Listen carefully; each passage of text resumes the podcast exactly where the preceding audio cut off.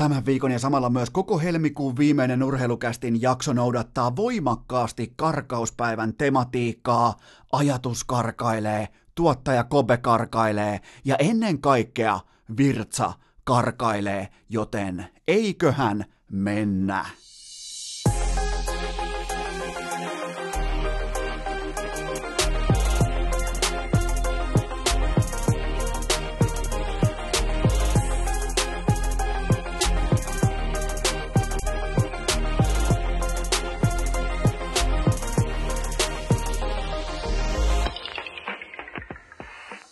Tervetuloa te kaikki mitä rakkahimmat kummikuuntelijat viikon viimeistä kertaa urheilukästin pariin. On perjantai 28. päivä helmikuuta ja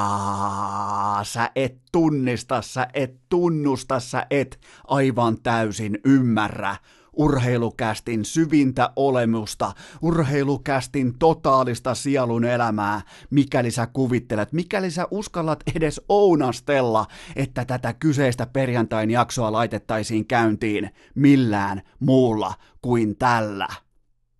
Leijona rinnassa, leijona sydämessä. Kyllä vain, nyt voitte pukea urheilukästi maajoukkuepaidat päälle, nyt voitte pukea leijona paidat päälle, koska kyllä vain eilen torstaina, vai oliko jopa keskiviikkona, mulla on päivät sekaisin, koska mä olen edelleen niin hypessä, että joka keväinen leijonavala on nyt valettu, uudet lapsukaiset on aivopesty mukaan jääkiekkoliiton hurmokseen, joten mä oon valmis, sä oot valmis, otetaan vielä kerran leijona rinnassa leijona sydämessä. Ja oli muuten vuoden valmentaja Jussi Ahokas tekemässä leijona vala. Vuosi sitten taisi olla Tuomo Ruutu, nyt on sitten Jussi Ahokas ja, ja tota, ollaan nähty tämä menestyksen konsepti, että kun sinne lähetetään eturivin äh, valan, tällaisia niin kuin esivalan vannojia, niin silloin alkaa myös tulostaulu rullaamaan, joten nyt kaikilla junnuilla, kaikilla tota, äh, aikuisillakin, kaikilla äh, lätkävanhemmilla, lätkäfajoilla, lätkämutseilla, kaikilla on tällä hetkellä leijona A rinnassa ja B sydämessä. Tää on nyt valmis. Joka keväinen mä takaan niin kauan, kun mä teen urheilukästiä, vaikka tonne, mä en edes uskalla ha- kuvailla tai niin kuin mä en uskalla uhkailla sillä, että kuinka kauan mä tuun urheilukästiä tekemään, mutta mä lupaan teille, mä lupaan vannoa urheilukästi valan, että mä tuun aina myös, kun on Pohjola-leiri, niin mä tuun ikuisesti ja aina tekemään teidän kanssa yhteisen valan, koska se lähtee jotenkin tää niinku, nyt on virallisesti, Kukkosen irvistys ja Leijona vala, ne kun tulee samaan viikkoon, niin se on silloin siinä. Mä näin nimittäin tällä viikolla sellaisen kukkoirvistyksen, että siitä pystyy suoraan katsomaan, että ok, playerit alkaa kohta, ok, nyt lähtee pilvet taivalta, ok, nyt lähtee viimeisetkin lumet pois, jotka, jotka nyt tokikaan ei kerennyt edes Helsinkiin tulemaan, mutta ne on sellaisia tiettyjä merkkejä, että nyt muuten alkoi sitten kiekkokevät ja kukaan ei voi sille mitään, mutta leijona rinnassa, leijona sydämessä, ai ai siellä pikkupojat piti paitoja, leijona leijonapaitoja käsissään Vierumäen jääpyhätön keskellä ja ää, sitten kun tämä vala on vannottu, niin sen jälkeen saa pukeutua leijonapaitaan. Siellä oli muuten mielenkiintoisia joukkueiden nimiä, mä voin kaivaa ne teille tuosta esiin, jos mä löydän nimittäin tota, Meillähän oli aikoinaan niin kuin Häme, meillä oli Keskimaa, meillä oli Savo, Karjala, meillä oli Uusimaa, meillä oli, mutta nyt on hyvin mielenkiintoisia joukkueiden nimiä, koska on Markot, Mikot, Vellut, Nikot, Juhot, Krisut, öö, mä olen pihalla, mutta arvataan. Marko Anttila, öö, tota, Mikko Koivu, ää, Niko, no Vellu voisi olla vaikka Savinainen ja Krisu, hmm, se voisi olla Kristian Vesalainen. Ja sit voisi olla, tota, en, en tiedä, Marko, Marko voisi olla, mutta itse asiassa Markon pitäisi olla Marko Jantunen, se on kuitenkin vähän nähnyt myös elämää, niin tota, ää, kuitenkin noillakin pojilla, noilla ketkä nyt just siellä vetää silleen, että on lahkeet jossain tota, ää, talvikengän sisällä ja vähän niin kuin alkaa jo kiinnostamaan, että mikä on nuuskapurkki, niin kyllä siellä pitäisi, ja mä sanon, sanon ihan vakavissa, niin siellä pitäisi olla Marko Jantunen jossain roolissa kertomassa noille pelaajille, noille junnuille, että tota, kun edessä on kaksi polkua tästä eteenpäin, myös siellä kaukalon toisella puolella, mä toivon, että oli ihan oikeasti mahdollisesti, koska meillä ei ollut. Ja, ja nythän niillä on siis siellä tällä hetkellä, niillä on ainakin olisiko ollut toisen leiripäivän teemana hauskuus. Joo, lähdetäänpäs liikkeelle nyt tästä oikeastaan, mun piti aloittaa jollain muulla, mutta nyt kun on leijona niin voimakkaasti sydämessä niin läsnä, niin siellä oli teemana hauskuus. Ja meillä oli vuonna 98, meillä oli pikkusen eri teemat, koska Salmelan Anssi, meidän Hämeen alueen Ilveksen pakki vai pelasko Tapparassa, pelasi silloin muuten Ilveksessä vielä, niin meinas antaa pintaa kaikille Jypin pelaajille rantasaunoille, joten tavallaan meilläkin oli teemana hauskuus, mutta vaan tappelun kautta. Vähän niin kuin painileirillä, silloin on hauskaa kun sattuu. Ja tämä ei kuitenkaan, kukaan niistä ei mieti, miettikää sitä niin kuin Salmela haasto kaikki, ja kukaan ei uskaltanut, ne ei uskaltanut edes porukalla tulla. Ei siis traktorijengi hyyty niille jalan sijoille, ja kaikki, ketkä oli paikan päällä, voi vahvistaa tämän tarinan yksi huimaavimmista hetkistä meikäläisen hyvin vaatimattomalla urheiluuralla, mutta se oli kuitenkin se, kun Salmela Nanssi päätti, että nyt muuten lähtee. Nyt katsotaan Jypin pelaajien kanssa se, että onko se nyt sitten Häme vai Keskimaa, onko, kuka on tämän leirin alfa, ja kukaan ei uskaltanut astua sen jätkän eteen, ja tota, oli muuten se oli muuten, harmi kun se ei mitään ottelunauhoja tai mitään dataa jäljellä, mutta äh, silloin Salmela oli jos hän ei olisi ikäluokkaa 84, niin tolla pakin tyylillä, ilman erittäin tuota, tuota, monipuolisia elintottumuksia, niin nykypäivän jääkiekossa se pakki olisi kuin tehty. Siis jos hän olisi syntynyt vaikka 10 vuotta myöhemmin, 15 vuotta, niin ihan miten tahansa, mutta ymmärrätte varmaan sen, että ihan silloin vielä ei ollut taito, kysyntä just samanlaista, koska jokaisen pakin piti olla yhtä pitkä kuin Mikko Kalteva ja kaikkien piti nostaa Volvo-penkistä niin kuin Ossi Munnukka. Mä muistan ikuisesti, meillä oli sellainen, meidän ikäluokassa oli sellainen pakki, se pelasi muistaakseni KKssa ja Bluesissa, sen nimi oli Ossi Munnukka ja se nosti Volvon penkistä ja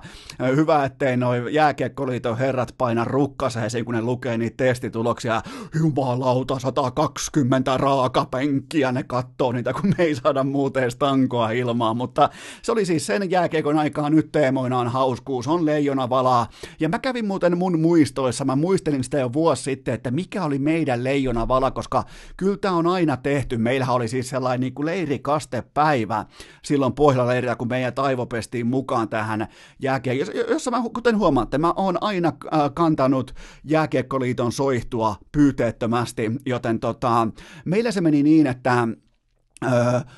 Hokipoki Pohjola, Viarumäen sohjoa, tässä sulle partarasvaa, leijonaksi pentu kasvaa. Se meni noin se meidän vähän niin kuin jopa tuollainen esiasteellinen vuoden 98 katupohjainen räppiriimi, mutta tota, ja sitten meille hierottiin jotain niin kuin tyyliin nuotiosta vedettiin tulikuumalla hiilellä polttorauta hengessä leijonien logo meidän sitten poski ja se oli niin kuin meidän partarasvaa, koska meistä kasvoi sitten leijonia, joten tota, jos kuvittelette tällainen niin kuin rituaalityyppinen öö, karjan merkintä on jotenkin uusi teema tuolla, niin ei todellakaan ole. Meillä oli sama juttu, mutta mikäli Pohjoleirin päiväteemana on hauskuus, niin mulla se on tällä kertaa tänä perjantaina ryhti. Ja mä joudun heti selkäsuorana myöntämään teille, että mä petin teidät kaikki, koska mä en katsonut keskiviikkona Sport Jukurit klassikkoa, vaikka mä uhkailin, ja kiitos kuitenkin niistä lukuisista, melkein jopa voidaan puhua monikossa viesteistä, mutta nyt voidaan kuitenkin vain puhua viestistä, joten kiitos siitä, joka olit siellä, pidit mua niin kuin ajan kartalla siitä, että mistä on kyse, mitkä on panokset, mit, mikä, mikä on niin kuin Kuparisaaressa se tunnelma, huomasit varmaan mun ennakosta, niin mähän laitoin sen matsin Mikkeliin, mutta se olikin Vaasassa, miten kävikin näin, kun puhutaan melkein Super Bowlin tasoisesta tästä ottelusta, mutta joka tapauksessa pari loistavaa nostoa paikan päältä. Siellä veti nimittäin jukureiden nutussa, siellä kentällä viiletti sinikypärä, jonka kausitehot on 0 plus 3 eikä mitään pois pojalta. Mutta kun mennään helmikuun loppua, niin SM Liiga ei voi asettaa itseään sellaiseen positioon, on sponssina kuka tahansa, että mikään niinku vahvaa suoritusta ilmineeraava väline ei saa olla silloin esillä, jos tehot on 0 plus 3. Ja sitten kun ynnättiin Jukureiden kulta ja sinikypärä, niin ne oli suorastaan nakuttaneet yhteensä tähän kauteen neljä maalia. Joten tota, aivan niin kuin kaikkien aikojen tällainen roskistulipalo-klassikko Vaasassa, ja mä voin ryhdissä myöntää, että mä en kattonut. Mä petin teille, että mun piti katsoa, mun piti tähän muistiinpanot, mun piti ö, vähän niin kuin sparrata vielä asiantuntijoiden kanssa, että mitkä on nyt voimasuhteet, mikä on tämän Mestiksen finaalin tilanne, mikä on, mit, miten tästä voidaan enää jatkaa, miltä jääkiekko tuntuu tämän jälkeen, kun parhaat kohtaa jo tässä vaiheessa, mutta mä valitsin sittenkin Lukko Ilvesottelun ja mennään ensimmäiseen aiheeseen, koska Lukko löi pöytään ihan absoluuttisen klinikan. Viimeiseen 19 peliä pisteitä vain kerran. Ja nyt on lähtenyt liikkeelle sellainen mun mielestä ihan oikeutettu ja kaiken kaikkiaan positiivinen, eikä mistään niinku raumalaishihasta vedetty sellainen, että uu, voittaako Lukko, onko tämä Lukon vuosi, onko tämä vihdoin se vuosi? Viimeisin taisolla 1973 tai 1967, ne on jommat kummat. Jompikumpi on Toronto, jompikumpi on Lukko ja kumpikaan heistä ei ole pitkään aikaan ollut niin kuin mitenkään ö, nykypäivää, joten puhutaan niin kuin isiemme ajoista suurin piirtein. Ja, ja tota,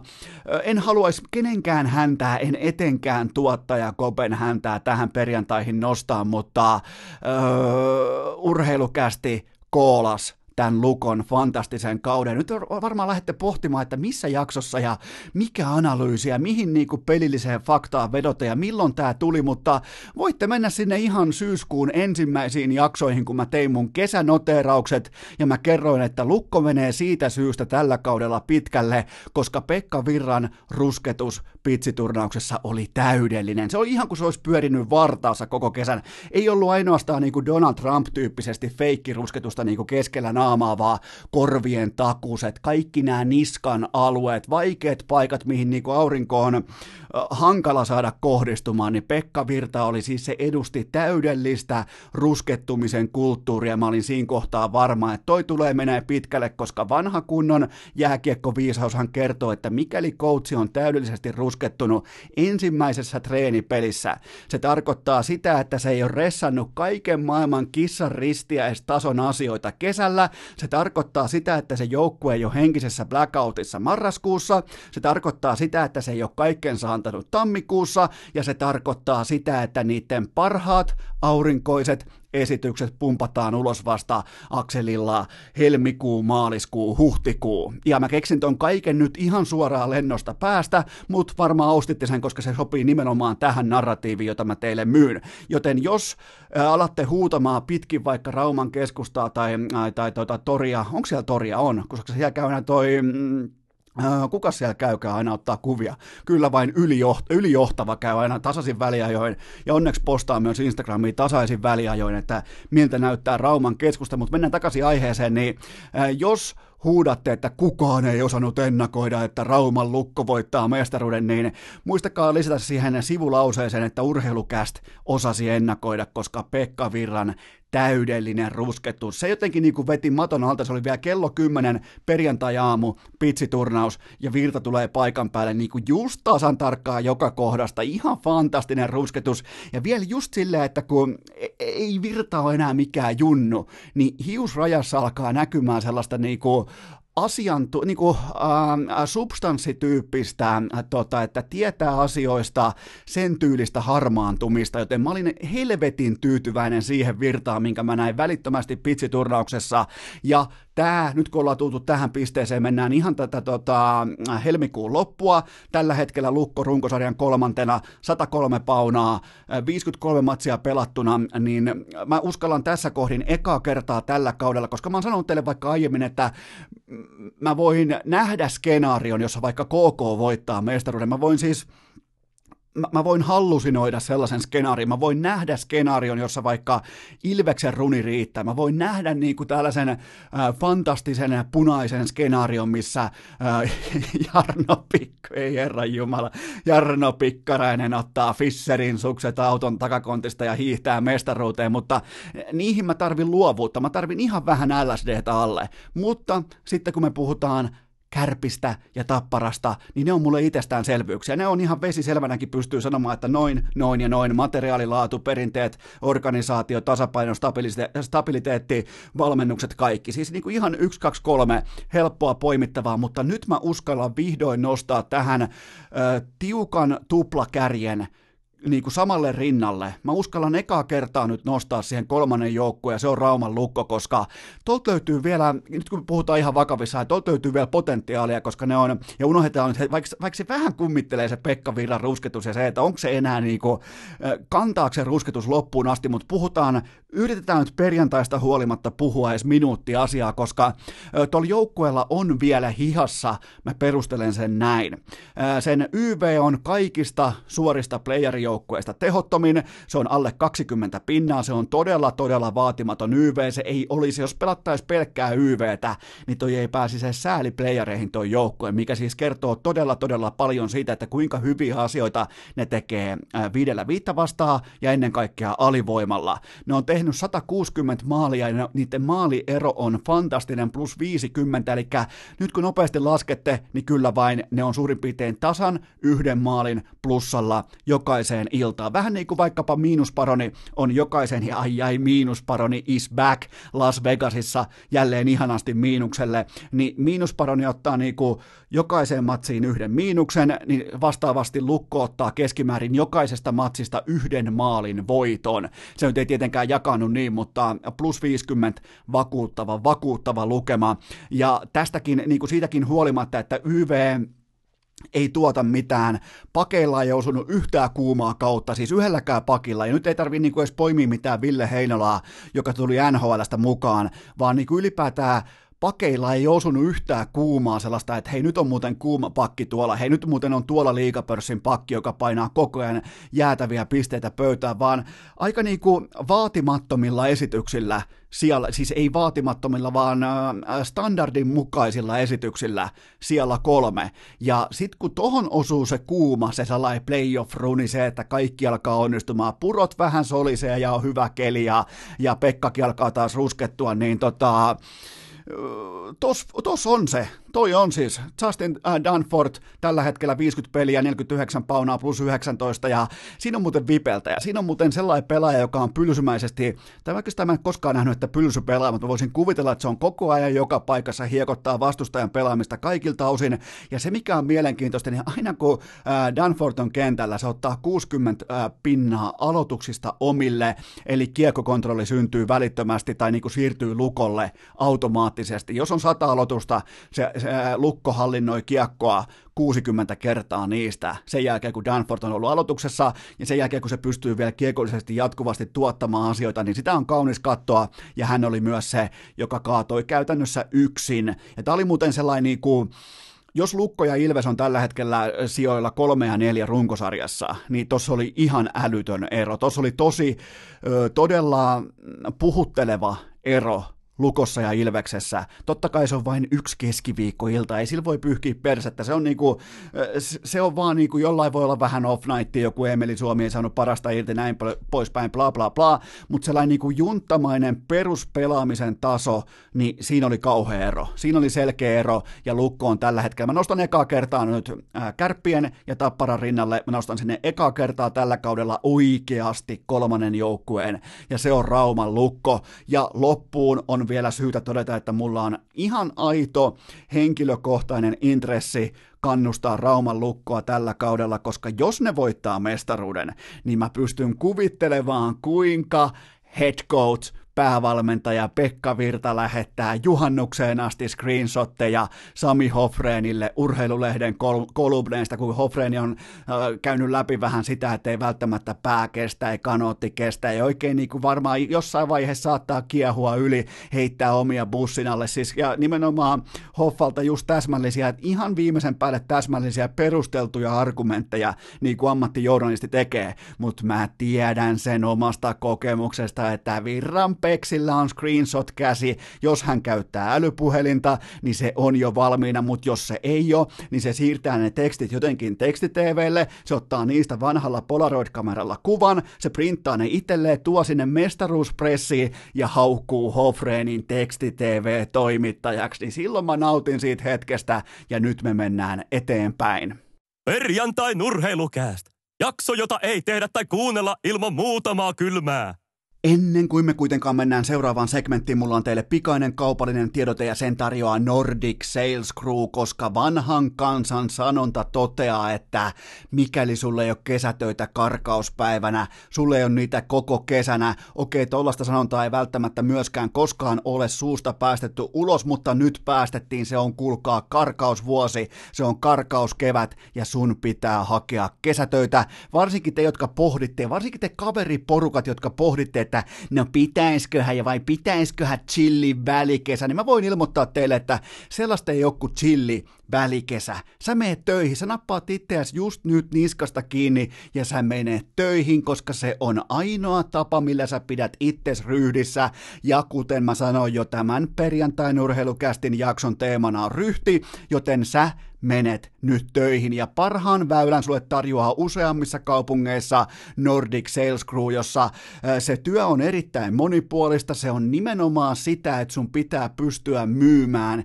ihmiselle face to face jotakin. Ja se on siis, se on parasta kouluttautumista sitten seuraavalle tasolle, seuraaviin tehtäviin, sä voit vaikka sen jälkeen jatkaa yliopistoa. Ja sitten sä jossain muussa tehtävässä 5, 6, 7, 8 vuotta myöhemmin huomaat, että ei helvetti nämä samat, samat asiat pätee edelleen, joten käy katsomassa Nordic Sales Crewn tarjontaa, koska siellä on tällä hetkellä kesätyökysyntää useampiin kaupunkeihin, kaikkiin isoihin, kaikkiin niihin kaupunkeihin käytännössä, missä urheilukästiä kuunnellaan, joten jos sulla joku kaveri on hakemassa ylipäätään kesätöitä miettimässä vielä just ennen karkauspäivää, niin ilmoita sille, että käy tsekkaamassa, käy pyörähtämässä urheilukästin tota, tässä kyseisessä jaksossa, käy katsomassa meikäläisen Instagrammi, siellä nimittäin on just tänään, juurikin tänään perjantaina siellä on teille suora linkki, voitte hakea töitä Nordic Sales Crewlta. Käykää myös tsekkaamassa heidän Instagram-feedinsä, sieltä löytyy biosta muun muassa ihan suora paikka, mistä voit lähettää CVn sisään. Voit hakea moderneilla tavoilla vaikka Herran Jumala WhatsAppilla, joten se ei ole enää mikään kynnys. Meillä aikoina, mä voin kertoa nopeasti, mutta Äh, meillähän piti aikoinaan niin kuin ihan paperille printata kaiken maailman ihan uskomattomia prosesyyrejä, piti kertoa elämästään ihan kaikki, piti olla CV printattuna, todella kuluttava, vaikea, vähän niin kuin sellaista niin kuin ainakin itse junnuna koin, että vähän niin kuin arka prosessi oli niin kuin lähteä postittamaan jotain niin kuin lappuja ympäri ämpäri pitkin Heinola ja pitkin Lahtea ja näin poispäin, mutta muistakaa te voitte vaikka WhatsAppilla hakea töitä Nordic Sales Crewsta, joten käykää katsomassa mun Instagramin ää, tota, IG-story tänään ja hakekaa töitä, mikäli olette pohtineet, että eihän, jos sulla on keskimäärin vaikka tuommoinen 8-9 niin kuin hyvää ystävää, ihan just niitä niin kuin oikeasti frendejä teistä, suurin piirtein aika moni tällä tällä hetkellä miettiä, että pitäisikö hakea, aika moni voi miettiä sitäkin teistä vanhemmista, ylipäätään niin kuin vähän kokeneemmista, keille kesä, kesätyö ei sinänsä ole enää akuutti asia, mutta moni varmasti pohtii, että pitäisikö vaihtaa työpaikkaa, niin sieltä löytyy myös vakkaripeste ja siellä etsitään juuri nyt, juuri tällä hetkellä, mutta ennen kaikkea kesäkaudelle, joten oikea valinta on Nordic Sales Crew. Perjantai! Kästi kaiuttimiin, triplaus käyntiin, sauna tulille, kylmä käteen ja huoli pois. Lieneepähän paikalla paljastaa, että mä muistin koko tuo Rauman lukkokautta Pekka Virran rusketuskeissin. Siitä syystä, että yksi teistä kummikuuntelijoista oikein erikseen otti aikaa ja oli käynyt läpi kynällä ja paperilla urheilukästin kausiveikkaukset SM-liigaan ja sieltä löytyy sitten tällainen helmi vielä kylkeen, että mikä tää oli tää Pekka Virta juttu, että hei tämähän pitää paikkansa, että sä sanoit noin ja noin ja toi pitää noin ja noin ja toi juttu etenee noin ja noin ja no to tota, no totta kai, älkää koskaan epäilkö ruskettunutta päävalmentajaa. Se on aina hyvä merkki, se on stressitön merkki ja se on ennen kaikkea merkki siitä, että äh, silloin kun on kesä, niin on pakko ladata sitä akkua, mistä sä ammennat. Tämä on nyt ihan faktapuhetta ja tämä ei nyt niinku mitenkään liity mihinkään kenenkään ruskettumiseen, mutta ylipäätään mä tykkään niistä coacheista, jotka mm, ei purista ihan kaikkea itsestään ulos niillä hetkillä, kun kellekään ei ole yhtään millään mitään merkitystä. Mä en ole koskaan pitänyt sellaisista coacheista, jotka tulee ekana päivänä hallille ja ne ö, syöksee tulta ja tappuraa joskus saatana heinä, heinäkuun puolessa välissä tai elokuun alussa. Mä tykkään niistä coacheista, joille niinku asiat tulee asioina eteen, että nyt on Herran Jumala elokuu, kuhan kukaan ei loukkaannu. Se voisi olla hyvä lähtökohta siihen starttiin. Sitten siitä eteenpäin, miten sä valmennat pääkoppaa, miten sä suolaat sitä pääkoppaa siten, että se pysyy laadukkaana. Ne vaikeat marraskuun ajat, ne on kaikille vaikeita joulukuu, paskakeli, nyt varsinkin tämä vuosi, tämä kalenterivuosi, ihan kammokeli kaikkialla Suomessa, niin miten sä pystyt pitämään sen fokuksen siinä, että sun joukkueella on jatkuvasti lähtökohtaisesti hyvä olla, että on niinku ei tule henkistä lukkoa, ja nyt ei ole mitään niin kuin vitsiä kätkettynä, että nyt kun puhutaan Rauman lukosta, että aletaan heittää jotain väkinäisiä lukkovitsejä, vaan siis niin kuin ylipäätään sen pääkopan valmentaminen sillä, että uskalletaan levätä, uskalletaan heittomerkeissä ruskettua, uskalletaan päästä irti, ei ressata jotain pikkuasioita, ja kyllä se niin kuin Virrasta näki jo heti syyskaudella, mikä oli uutta Pekka Virtaa, että hän oli pitkästä aikaa varmastikin sellaisessa positiossa, missä hän ihan oikeasti pystyi kuvittelemaan, että tolla kokoonpanolla mennään johonkin, koska ei siinä ollut minkäännäköistä niin kuin ylireagointia tai ylimääräistä ressiä. Se, että jengiä lentää silloin tällöin bussin alle, niin se on se peksi, jonka mä tunnistan. Ja niitä on aina lentänyt. Aina heitetään jengiä, on sitten kuinka tärkeä pelaaja tahansa, niin se niskaperse-ote on kohtalaisen napakka ja se seuraava paikkaribussi kun tulee, niin se jätkä lähtee sinne sekä hyvässä että pahassa ja tota, se on vaan tapa valmentaa. Mul, niinku, siinä mulla ei ole mitään ongelmaa, mutta nekin pitää ne positiot ja paikat ja ajotukset ennen kaikkea katsoa tarkasti ja ymmärtää tarkasti. Ja Virran pitää pystyä nyt kokeneempana päävalmentajana ymmärtämään se, että mikä on huoneen lämpötila, mikä, niinku, mikä on just nyt se retorinen valinta, mikä on just nyt se puhetapa, puhetyyli, vaatimustaso, mikä on se, mikä tällä hetkellä vie just nyt tätä joukkuetta kohti ei mitään marraskuun mestaruutta tai joulukuun joulutaukomestaruutta, vaan nimenomaan Kanadan maljaa. Siitä on kyse ja tällä hetkellä Rauman lukko on menossa oikeaan suuntaan, mutta tähän inbox-viestiin viitaten, niin, niin äh, sieltä tuli tällainen, niin kuin, että hei kiitti niistä kausivihjeistä tai kausipoiminnoista, äh, niin kuin tapasin sanoa, tai tapaan siis aina sanoa, mä en ikinä vihjaa kellekään mitään, en edes, vaikkapa nyt ollaan todennettu niin kuin aika pitkässä juoksussa, että vaikka NFL-kohteet on absoluuttisesti voittavia, niin en mä siltikään uskalla alkaa teille puhumaan mistään vihjeistä, koska vihje sisältää sellaisen niin kuin lähtökohtaisen ajatuksen siitä, että mulla olisi jotakin sellaista tietoa, mikä olisi suorastaan salaista. Mulla olisi niin kuin, mä vähän niin kuin supottaisin sulle, että okei, nyt on, nyt on vaikka tuolla tulevassa ottelussa, niin mä tiedän sen vaikka torstaina, että siellä on vaikka pelirakentaja kontoversi, että siellä on vaikka lähtö, lähdössä ykkösjätkä penkille. En tietenkään tiedä. Mä, mä operoin ihan samalla pakalla kuin teki. Toki mulla on siinä 16 vuoden kokemus äh, lähinnä niiltä osin, että mä ymmärrän, miten mediapaine toimii, miten mediavolyymi toimii ja miten ylipelaaminen, yliaggressiivisuus ja ylireagointi toimii. Mutta näihin kausikohteisiin, kausipoimintoihin, niin sieltä tuli se, että hei kiitti niistä, että nehän osu kaikki. Niin käydään nämä läpi, koska nämä oli hyvin mielenkiintoisia tämmöisiä poimintoja, niin käydään nopeasti läpi, että mitä mulla oli kausi liuskalle. Ja lähdetään tosta, että runkosarjan voittaja Kärpät kertoimella 2,4, ja se on tällä hetkellä easy money, se on saleteissa. Top kolme sijoitus, Tappara 1,90, sekin on tällä hetkellä, ja se on siis jo nutseissa, se on taskussa. Ja tämä oli mielenkiintoinen, mä vedin tällaisia niin kuin head to head, eli joukkue vastaan joukkue, ää, sijoituksiin perustuvia vedonlyöntivalintoja, ja nyt kun tämä lukko on tässä pinnalla, niin mulla oli lukko vastaan pelikaan. Mä valitsin lukon, ää, kerroin on 1,8, ja tämä on nyt jo osunut. Mulla oli HPK menee, tai HPK voittaa TPS tällä kaudella, kyllä vain tämäkin on jo osunut osunut.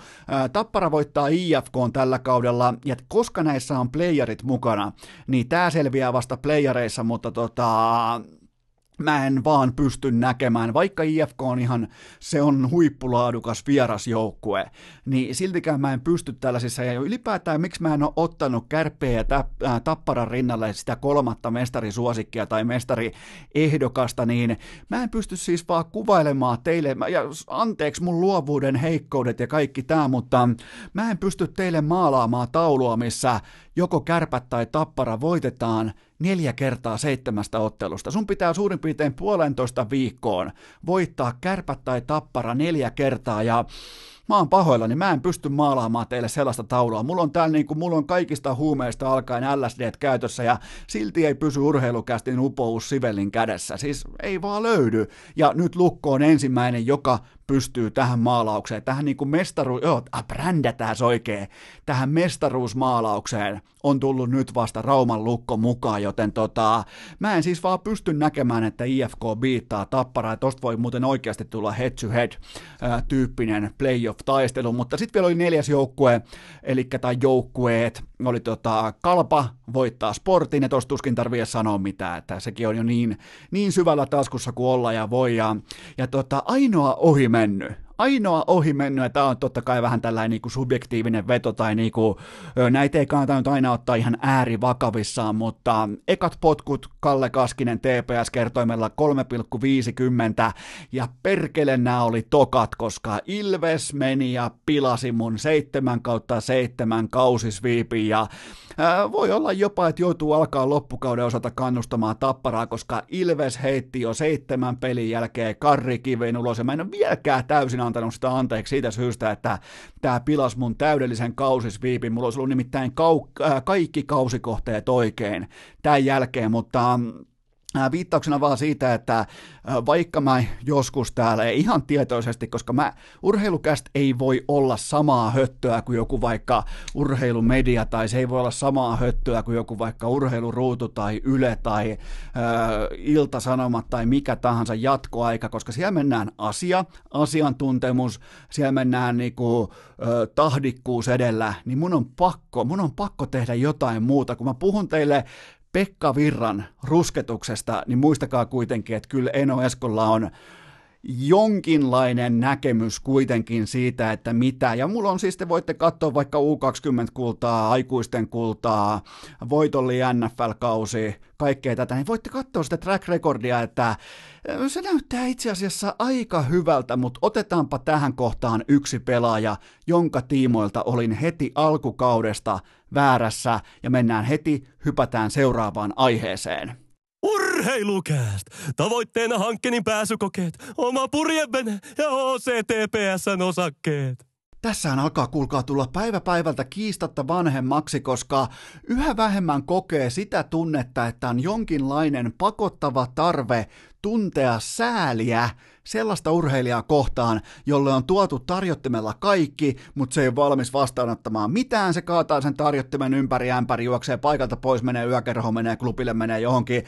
syömään hampurilaisia, menee syömään päin persettä, menee palautumaan päin helvettiä, ja sitten se itkee jossain lehdessä, että no voi vittu, kun ei kulkenut, itkee jossain, niin kun se on jossain ihan normitöissä tai jotain vastaavaa, kun se piti olla saatavilla se kaikki, mutta kun ei vaan tarttunut tarjottimeen, ei kiinnostanut just sillä hetkellä ja mun papereissa pitkään. Nyt ei puhuta mistään junnusta, mun papereissa pitkään yksi näistä pelaajista oli Teemu Pulkkinen, 28-vuotias ja näin pitkään, hyvinkin pitkälti näin sellaisen pelaajan, joka nyt viimeisillä voimillaan hakee jotain puoliväkinäistä, näen näistä, vähän niin kuin et oikein niin kuin tiedä, että mikä olisi elämässä se arkitason seuraava askel. Kun et oikein niin kuin on varma, että onko musta mihinkään muuhun kuin jääkiekkoon, onko mulla mihinkään koulutusta? Vastaus on ei. Onko mulla mitään muuta niin kuin ammatinkuvaa ollut ikinä mielessä? Vastaus on ei. Joten tota, mun papereissa Teemu Pulkkinen on pitkään ollut sellainen pelaaja, joka yrittää vielä sopimus kerrallaan jotenkin saada kusetettua koko järjestelmää, että joku maksaisi hänelle mukanaolosta, vaikka yhtään periaatteessa ei kiinnostaisi, ei haluttaisi, eikä välttämättä oikein ole moraalia tai motivaatiota, että ei viittisi laittaa töppöstä toisen eteen, että voi vittu kun tää on rankkaa eikä oikein kuljekaan, mutta mutta ää, tällä kaudella kuitenkin Teemu Pulkkinen, mä aloin laittaa kelloa käyntiin siinä suurin piirtein kahdeksan tai yhdeksän maalin kohdalla, kun mä kerroin teille, että tämä ei ole pysyvä asiantila, tämä tulee, tää, tää tulee tällainen niin kuuma startti tulee jossain vaiheessa rauhoittumaan, puhutaan kuitenkin erittäin keskinkertaisesta jääkiekkoudesta, puhutaan hyvin niin kuin, maltillisesta urheilijasta, ei puhuta kuitenkaan KHL-tasolla missään nimestä, nimessä ratkaisuelementistä kellekään päävalmentajalle,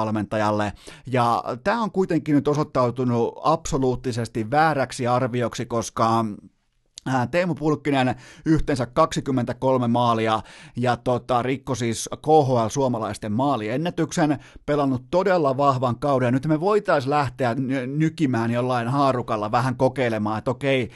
16 matsia Moskovan Dynamossa, siellä vaan kuitenkin kuusi maalia, että onko se nyt lähtenyt se lehmän häntä laskuun, mutta ylimalkaan se, että mä nautin silloin siitä hetkestä, kun pelaaja on oman itsensä, oman peilikuvansa edessä alaston ja se päättää, että ok, mä en hallitse mitään muuta elämän ammatillista tosiasiaa tai segmenttiä tai kokonaisuutta kuin jääkiekon, joten vielä kerran mun on pakko mennä tämän kanssa ihan aidosti all in. Ja kuten nyt ollaan lehdistä luettu, niin Pulkkisella on käynyt uskomatonta perheonnea, sillä on oikein niin kuin kunnon useampi motivaattori kotona, enkä tarkoita pelkästään niin kuin iloa ja onnea, vaan sitä, että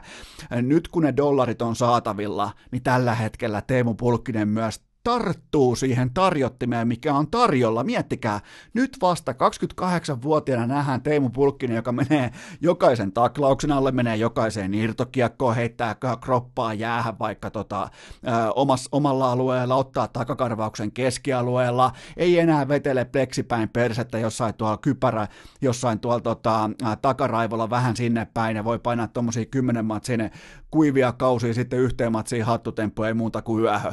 Se Teemu Pulkkinen, sitä ei ole enää olemassakaan, ja mä nautin tästä, että pelaaja ymmärtää viimeisillä hetkillään, koska ei missään nimessä sen takia viimeisillä hetkillä, että mikään olisi sinällään ohi, mutta ura hyvin loistavasti palkattuna ammattilaisena on ohi, mikäli nyt ei olisi tapahtunut, ja nyt alkoi myös tapahtumaan. 17 kaappia Dynamo Minskissä ja Moskovan Dynamo on niin sanottu, silloin kun sut siirretään Moskovan Dynamo, sut siirretään SKH, sut siirretään Omskiin, sut siirretään Magniin, sut siirretään tota Kasaniin, tai sit sut siirretään tietenkin ZSKahan kesken kauden, niin se tarkoittaa sitä, että se tarjotin on sun edessä, niin se, se tarkoittaa myös sitä, että nyt, nyt se, niinku, se iso sopimus on saatavilla. Enkä nyt puhu mistään Rane Rantasesta, vaan puhun niinku helposta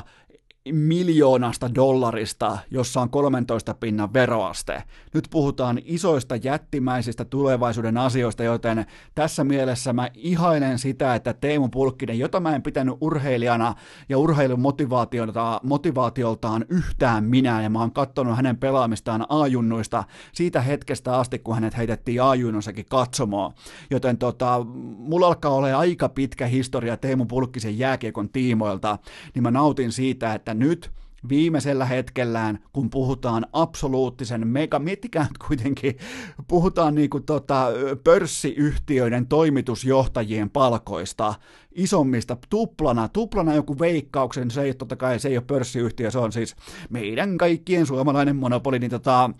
siellä toimarit tienaa jonkun 400 tonnia vuodessa, niin siihen tuplat lyömällä lötöä säkkiä KHLssä, matkustamalla helvetisti ja tota, pelaamalla jääkiekkoa ja toteuttamalla sitä ainoa ammattia, minkä sä edes vähän osaat. Et osaa välttämättä maailman huipputasolla, se on todettu jo moneen kertaan, mutta jos pystyy löytämään Moskovan Dinamosta itselleen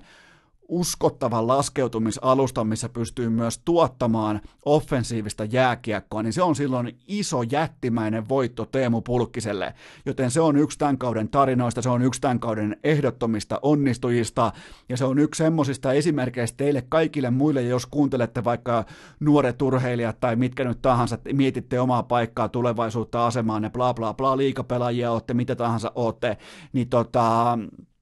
kattokaa tuota pulkkisen esimerkkiä, jos et sä itse tartu siihen tarjottimeen, niin kyllä se heitetään sun eestä helvettiin. Aika nopeasti, se lähtee nopeammin kuin kylmän ringin ää, äh, tota, toi ruokatarjotin Adepisin sellin edestä, se lähtee helvetin nopeasti sun nokan eestä pois, joten siinä mielessä kaiken tämän jälkeen Teemu Pulkkinen koko kauden ihan absoluuttinen voittaja, mutta myös ehkä vähän yllättäen koko kauden osalta äärimmäisen positiivinen esimerkki kaikille nuoremmille urheilijoille Suomessa tässä mielessä, nimenomaan tässä kyseisessä mielessä, että kun se on sulla siinä edessä, niin tartu siihen. Perjantain urheilukääst! Yhtä jämäkkä lopputuote kuin Aaturädyn hiitys! Otetaanpa tähän saamaan pienimuotoinen kollektiivinen perjantai-henkinen pohdiskelutuokio ja mulla on teille ehdotus. Sukeltakaa kauas historiaan. Osa teistä on kolmekymppisiä, kolmevitosia, yli neljäkymmentä. Nyt saa sukeltaa kauas, nyt saa kaivaa syvemmältä.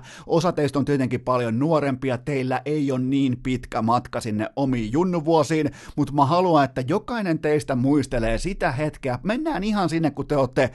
piirisarjassa, aluesarjassa, te olette häkkipäitä, te olette nappulaliigassa, te olette niinku ihan siellä jossain, missä meillä aikoinaan esimerkiksi pelas vaikka, kun me oltiin Heinolan tota, pallo 47 pelaajia, niin meillä vaikka piirisarja turnauksessa pelasi ainoastaan Laherreipas, Nastolan Nopsa ja vaikka Kuusankosken Kumu, mutta ne oli niinku ihan kuninkuusturnauksia, ne tuntui silloin niinku, että se on tässä ja nyt kaikki, kaikki se on, nyt, nyt niinku puhutaan, että se on meillä lapsilla kaudella se on niinku kaikki kunnia. Kaikki, koko mitä ollaan ikinä tehty, niin se on tämä viikonloppu, meidän on pakko voittaa, meidän on ennen kaikkea pakko voittaa noin mulkut lahtelaiset, meidän on pakko pystyä pelaamaan hyvin tässä ja nyt. Ja tota, mä haluan, että te muistelette sellaista hetkeä, tämä ei varmasti ole teille kaikille ihan absoluuttisesti kaikille tuttu tilanne, mutta Kuvitelkaa sellainen tilanne, että menette turnaukseen ja te tiedätte sadan prosentin varmuudella, että teillä on sen turnauksen paras pelaaja nimenomaan teidän sotisovassa, teidän pelipaidassa, niin muistelkaa sitä fiilistä, mikä oli siellä jossain hartiasuojien alla tai jossain siellä futispelipaidan alla, niin kyllähän se oli, se oli niinku rintarottingi, se oli niinku vastustaja sanoi, että no meillä on toi kova Miikka, niin me sanottiin vaan, että no meillä on ripa, mitäs meidän sitten tehdä, ja siis kyllä te ymmärrätte, siinä on se tietty, että, että, tota, että tuokaa ketä tahansa, meillä on tämän turnauksen paras pelaaja. Kyllä se tuo sellaisen tietyn niinku ryhdikkyyden ja vähän sellaisen kukkopoikamaisen otteen kaikkiin muihin pelaajiin. Se on sellaista niinku, lapsen kasvoista, lapsen omaista itseluottamusta, että meillä on toi, me ollaan kaikki vähän niin kuin sen messissä, ja osa teistä voi totta kai olla itse tämä johtava pelaaja, tämä niin sanottu tähtipelaaja, tämä ketä kaikki muut katsoo, vaikka kukaan sitä ei niin kuin silloin sinänsä tiedosta, koska puhutaan lastenurheilusta, puhutaan nimenomaan siitä, että oltiin kaikki ihan pentuja, mutta helppo on jälkikäteen todeta, että ketkä vaikkapa meidän junnujoukkueessa oli niitä, ketkä aiheutti muihin sen efektin, että ne oli vähän niin kuin harteikkaampia, ne oli vähän niin kuin rintarottingin, kun mekin oltiin kuitenkin vaan heinolalaisia, niin muutaman pelaajan takana kaikki muut kasvo 10 senttiä yhdessä yössä pidemmiksi, kun mentiin vaikka aluesarjan turnaukseen, niin mä haluan, että te ha, niin kuin löydätte ton tunteen, ton fiiliksen, sen mikä sieltä löytyy, ja nyt mennään nykypäivään, mennään ammattilaisjääkiekkoon, ja siihen hetkeen, että kuvitelkaa se fakta, totuudeksi. Just nyt, ja mä uskallan tämän äh, seuraavan statementin kanssa kävellä vaikka pankkiin, mä uskallan kävellä vaikka lankulle, mä uskallan marssia vaikka Herra Jumala Antti Mäkisen piinapenkkiin, ruuvipenkkiin, missä hän ö, äh, heijastaa maksimaalisella kellollaan tulikuumaa auringon valoa suoraan mun sieluun, ja mun on silti pakko pystyä pitämään tästä statementista kiinni, mutta Helsingin jokerit lähtee tämän kauden pudotuspeleihin siten, että heidän riveissään on koko KHLn paras pelaaja. Noin. Se on sanottu, se on todettu ja se on Mikko Lehtonen. 60 peli 49 pistettä. Mä pystyn nostamaan Kirill Kapritsovin, mä pystyn nostamaan kenttäpelaajista hänet tuohon samaan keskusteluun. Mä en ota siihen Uumarkkia liian ailahteleva, mä en ota Jaskini, en pysty luottamaan Sipatsev, mä, mä nähtiin jo NHL että kun Vati kaatuu, niin Vati silloin todellakin kaatuu, joten tota, mä nostan vain Kapritsovin ja mä nostan siihen Mikko Lehtosen, eli Bobby Lehtosen, ja tota, miettikää sitä tunnetta jokereille, koska ne on lähtenyt niinku, tähän saakka ne on lähtenyt, siellä on ollut Jormakalla jumalauta lumilaudat mukana, kun lähdetään viimeiseen vieraspeliin Moskovan Dynamoa vastaan, siellä on ollut tällaisia niinku puolivillaisia osallistumislippuja, että no, no lähdetään vähän kokeilemaan, että mitä se playoff-lätkä onkaan, no voi saatana, kun olikin hankalaa, niin tota, nyt toi porukka vaikuttaa siltä, että okei, meillä on Lehtonen, ketäs teillä on, tuokaa ketä tahansa. Nyt voi sanoa oikeasti, että tuokaa Jokinen, tuokaa Puljärvi. Se ei ole feikki itseluottamusta, mitä toi Bobi Lehtonen aiheuttaa ympärilleen, koska hän on tällä hetkellä mun papereissa koko KHL, ei ainoastaan paras puolustaja, vaan paras pelaaja, 60 peliin 49 täkyä koko KHLn pistepörssissä, ison rahan, ison ostovoiman keskellä Total sijalla viisi, ainoa suomalainen top 10, ihan siis pysäyttävän fantastinen, eikä ainoastaan ne tehopisteet, vaan se, että kun pakki, sun johtava pakki on kentällä, siis tyyppiluokkaan Miro Heiskanen, sulla on siellä vaikka John Carlson, sulla on siellä niin tällaisia ihan eturivin NHLn pakkeja, niin silloin kun sä tiedät, että se sun jätkä on siellä jäällä, niin se voittaa ne yksittäiset splitit, ja nämä splitit kääntää kiekonhallinnan sulle, ja sä dominoit sitä peliä, ja mikä on dominoinnin toinen puoli on se, että sun joukkueen ei tarvi puolustaa. Aina kun sun johtavilla pelaajilla on kiekko, niin sä pystyt silloin myös ottamaan vastustajan todennäköisesti vähän tuittupäisiltä tähtipelaajilta lelun pois, ja se tarkoittaa sitä, että sä puolustat kiekolla jatkuvasti, etenkin kun sulla on kotietu playereihin. Mutta mä näin mielenkiintoisen artikkelin ja mä menen nyt urheilulehden maailmaan. Tää on nyt tää, onko jopa ihan uusi? Ei, tää on viime viikon itse asiassa, viime viikon urheilulehti ja tää, missä on Teemu Selänne kannessa. Niin tota, tässä oli hyvä tällainen niinku, jopa tällainen niinku, mä tykkään, että on visuaalisia juttuja lehdessä, koska se mahdollistaa kaikkea, niin oli tehty kohti Pekingiä olympiajoukkue. Sitä silmällä pitäen, että että tota, minkä ikäisiä pelaajat on silloin, eli puhutaan vuodesta 2022, eli oikeastaan Pekingin olympialaiset, mikäli kaikki menee nappiin ja NHL-pelaajat on mukana, niin ja ylipäätään olympialaiset on vielä toimiva instituutio, eli on lahjottu oikeat tahot, no nyt ei mennä sinne, mä en sano, tota, otetaan toi pois narulta, niin tota, oli tehty kokoonpano, tämä on mun mielestä asiallisesti paketoitu, tämä on fiksusti roolitettu, ja tässä on selvästi mietitty, että ei nyt niinku ihan urheilukästimäisesti ole vaan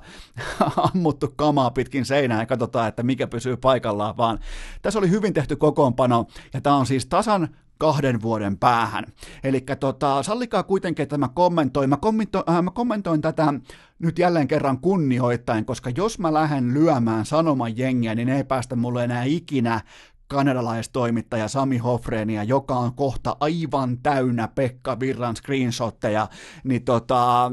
hän, hän ei enää ikinä saa tulla urheilukästiin vieraaksi, joten nyt pelataan niin kuin ihan omastakin tulevaisuudesta, koska tunnetustihan urheilukästi ei ole mitään ilman Sami Hofreenin vierailuja. Niin tota, tässä oli tehty myös totta kai puolustusten listaus, ja ö, ykköspakkiparissa Miro Heiskanen, Esa Lindel, kakkosparissa Ristolainen Vatanen, kolmosparissa Jokiharju Määttä, ja nelosparissa Nutivaara ja Välimäki, ja, ja tota, Mä, mä en siis syytä tuota, urheilulehden jengiä siitä, että ne olisi tehnyt kotiläksyjä, mutta öö, mä en missään olosuhteissa, en just nyt tänä päivänä, enkä etenkään herra Jumala kahden vuoden päähän, mä en jättäisi tästä pakistosta ulos Mikko Lehtosta, en mistään hinnasta, en missään tilanteessa, en millään verukkeilla. Hän on nyt jo Mä laitan edelle vain ja ainoastaan Miro Heiskasen ja Esa Lindellin, koska Lehtonen on tollon 28-vuotias oikein niin kuin aikamies. Hän on karvaperse jääkiekkoille. Hän lähtee ekalla lentokoneella NHL tämän kauden jälkeen. Hän ottaa siellä hyvän ruukien kauden, sen jälkeen vahvan sophomore-kauden ja sen jälkeen alkaa mun papereissa nousta sellaiseksi jo profiili, laadukkaaksi kiekolliseksi profiilipuolustajaksi NHL. Mä pystyn nostamaan nimittäin näistä pakeista absoluuttisesti edelle vain ja ainoastaan Miro Miro Heiskasen ja Esa Lindelin, molemmat niin kuin ihan omilla kyvyillään, omilla ekspertiiseillään. Mä nostan edelle, mutta mä oon tämän lisäksi valmis keskustelemaan siitä, että Henri Jokiharju saattaa olla tolloin parempi pakki, nimenomaan kiekollinen pakki, vaikuttaa fiksulta, tervepäiseltä, hyvältä, koko ajan niin kuin jatkuvasti eteenpäin menevältä kiekolliselta pakilta, ja se on ainoa red flagi Jokiharjun tapauksessa, että hän on jo käynyt armeijan. Se kieli taas mulle siitä, että ottaako jääkiekkoa liian riittävän vakavissaan, jos ei yritä lahjoa puolustusvoimia 50 000 rynkyllä, mutta tota, Jokiharju, mä oon valmis nostaa myös Nutivaaran, joka on meritoitunut äh, tota, standardiluokan laatu uskottava pakki nhl ja mä oon myös valmis nostaa silloin 30-vuotiaan Sami Vatasen ehkä kenties Mikko Lehtosen tasolle tai edelle, mutta hei kamo, Rasmus Ristolainen, Juuso Välimäki, nollanäytöt, Olli Määttä, juna meni jo, niin, niin tota, en mä näitä pysty näitä tukkoja, koska mä, mä, mä tiedän mitä he ovat. Mä, niinku, mä absoluuttisesti pystyn sanomaan nyt jo, että kuinka hyvä Olli Määttä on vuonna 2022. Ja kaikki kunnia hänen uralleen ihan fantastinen, kaksi Stanley Cupia, yksi nukahtaminen ää, tota, tonne paraatiin, mutta tota, en mä näe siis jääkiekko-maailmaa, jossa Mikko Lehtonen näillä avuilla, näillä kyvyillä, nykypäivän nimenomaan kun puhutaan niistä pakeista, jotka tekevät erotuksen tonne jäälle, kiekollisessa pelissä, nykypäivän modernissa jääkiekossa, niin mä nostan Mikko Lehtosen tuohon välittömästi Heiskasen ja Esa Lindellin kantaan, ja äh, mä en niinku nuoleskele näitä näripakkeja, mulla, mulla ei siis niinku, mua ei kylmää yhtään. Mä, mielellään, jos teillä on inboxi jotain lisättävää tai kommentoitavaa, mutta älkää tulko väittää, että joku Juuso Välimäki olisi parempi pakki kuin Mikko Lehtonen tai Olli Määttä ei, se ei, tai Ristolainen, ei vaan niin kuin, ei, me, ei me jakelu, ei vaan me läpi. Ristolainen aivan liian, aivan liian virheherkkä. Ja kyllä se kertoo, jos saat ykköspakkina, johtavana pakkina organisaatiossa, joka ei saatana saa mitään itsestään potentiaalistaan irti. Toisin kuin Mikko Lehtonen raahaa jokereita yksin kohti playereita ollen playereiden ja koko KHLn paras pelaaja, miettikää sitä. Mä otan tätä osaketta, mä, mä otan tällä hetkellä ihan ehdottomasti Mikko Lehtosen osakkeita ja siitä syystä, laittakaa mulle muuten inboxiin viestiä, mitä olette mieltä tästä kyseisestä pakkikasikosta. Olympialaisiin, jos tulee parhaat pelaajat mukaan, niin Kuuluuko teidän mielestä Mikko Lehtonen siihen? Se olisi kiva kuulla, että kertokaa vähän omiin näkemyksiä, että laittakaa vaikka ihan kylmästi, kertokaa mulle kumpi on parempi jääkiekkoilija juuri nyt, juuri tällä hetkellä, Mikko Lehtonen vai Olli Määttä. Kertokaa se mulle, se kertoo mulle ihan kaiken siitä, että riittääkö teidän urheilusivistys keskustella mun kanssa kahta lausetta pidempään, joten inbox on auki, niin kuin aina muulloinkin, mutta tässä oli tällainen niin kuin toteamus siitä, että jokerit lähtee nyt, miettikää, ne on lähtenyt aikaisemmin puuhastelemaan, ne on lähtenyt osallistumaan, ne on lähtenyt vähän harrastelemaan, ne on lähtenyt vittu jotain Jormakan johdolla leville, mutta nyt ne lähtee ihan oikeasti ekaa kertaa ikinä pelaamaan mestaruudesta, koska heillä on koko KHLn paras pelaaja Mikko Lehtonen. Urheilukääst! Suomen paras podcasti myös vuonna 2019! Pidetäänpä ihan porukalla sykkeet korkealla, koska mulla on teille pikainen kaupallinen tiedote ja sen tarjoaa Space Bowling, joka vaikuttaa Tampereella, Porissa ja nyt myös Oulussa. Kyllä vain saatat miettiä, että no mikä tää on, mutta se on sellainen paikka, kun puhuttiin tuossa Mikko Lehtosesta ja puhuttiin Kärpistä ja puhuttiin siitä, että mikä on paremmuutta, mikä on parhautta urheilussa, niin kyllähän teidän pitää mennä kaveriporukalla nyt tarkkana sitten etenkin oululaiset, porilaiset ja tamperelaiset, että jos haluatte mennä testaamaan vaikka keilaamisessa tai biljardissa paremmuutta, nämä on, niinku, nämä on ensinnäkin nämä on äärimmäisen aliarvostettuja trash talk lajeja. Siinä ei ole mikään muu niin parasta kuin ottaa pari kylmää ja haukkua toisen joka ikistä heittoa tai lyöntiä peräjälkeen niin kauan, että menee huuruun. Ja se on varsinkin, se on se kaunis tilanne keilaamisessa, kun se yksi päättää, että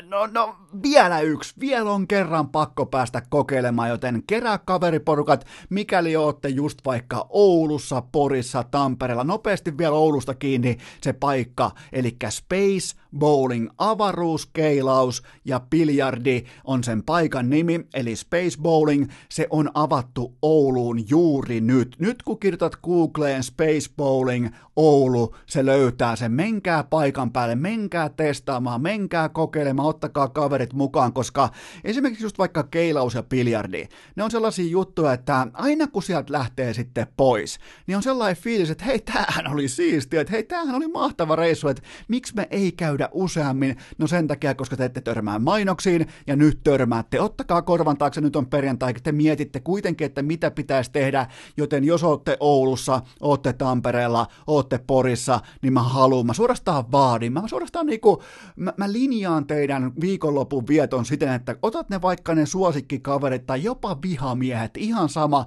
otat kuitenkin ne neljä frendiä mukaan, kolme frendiä, mikä nyt onkaan paras paketti, meette keilaamaan, meette nauttimaan, me otatte pari kylmää, oikein niin kuin, kyllä te tiedätte, miten homma toimii, koska eihän mikään niin mukava kuin kaveriporukassa sellainen hyvä trash talk-urheilu, ja mä en pysty parempia lajeja mainitsemaan kuin keilaaminen, biljardi, koska jollain vetää, ja se on se kaunein hetki, kun jollain vetää. Ihan tuhannen huuru se tilanne, että en pelaa enää ikinä, ja sitten kaikki muut kuvaa, kännyköillä tulee hauskaa kontenttia, tulee hyvää materiaalia, ja sitten yhtä alkaa hävettää. Se lupa, että se ei pelaa enää ikinä, te kaikki muut nauratte katketaksenne, joten tota, jos löydit itsesi tällaisesta tilanteesta, tai pystyt niin jotenkin peilaamaan omaa historiaa, niin onneksi olkoon, sä pelaat lajeja oikein, koska siellä pelataan vain ja ainoastaan voitosta, joten jokainen ottaa nyt Googlen esiin, jos on kaupungeissa Oulu, Pori, Tampere, eli nyt tarkkana kaikki kärppien, ässien ja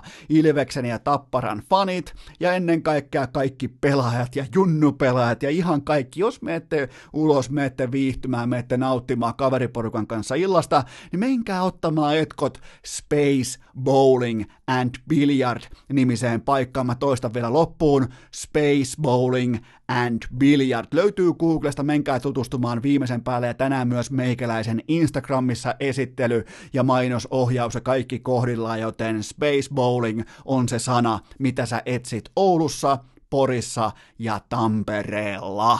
Perjantai urheilukääst! Kuuntelijoina vain meton kuhtujat ja inbox-kori. Nyt sitten rakennellaan kaikkien aikojen kenties uskottavinta aasin siltaa, mutta tiedättekö mikä on itse asiassa keilaamisessa hienoin puoli? No se on tietenkin se, että kun sä heität sen pallon kohti niitä keiloja, niin sillä ei ole mitään merkitystä, että oot sä eka, toka, kolmas heittäjä, heität sä oikealla vasurilla, paljonko kello on, onko nyt kevät, onko syksy, onko mikä vaan, sun jokainen heitto on samanarvoinen riippumatta siitä, että pelataanko nyt sun kotikaupungissa, vieraskaupungissa, pelataanko kokonaan eri maassa vai mikä ikinä onkaan puitteiden tilanne. Millään ei ole mitään merkitystä, vain suorituksella on väliä ja tästä me nyt kopistellaan pitkin sitä aika kiiltävää aasin siltaa viikon mestarien liiga katsaukseen, koska kyllähän toi vierasmaalisääntö, niin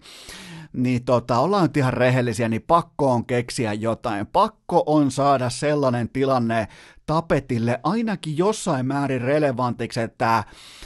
kun kohtaa varsinkin näissä ensimmäisissä otteluissa lähtökohtaisesti kotialta vastaaja ja vieras jättiläinen, niin ettei se peli olisi sitä, että se kotialta vastaaja pelkää aivan paskat housussa sitä vieras jättiläisen avausmaalia, ja kun se maali tulee, se ottelusarja on ohi. Se on niinku, se playoff-sarja on paketissa, se ottelupari on kuollut, sitten siihen ei tarvi palata, se on ohi. Ne tekee eka 20, eka 30, ne tekee vierasmaalin, niin se on siinä, siitä ei ole paluuta. Ne on kaikki kahden maalin arvoisia tuotteita. Sen jälkeen oikeastaan loput niin kuin tollai,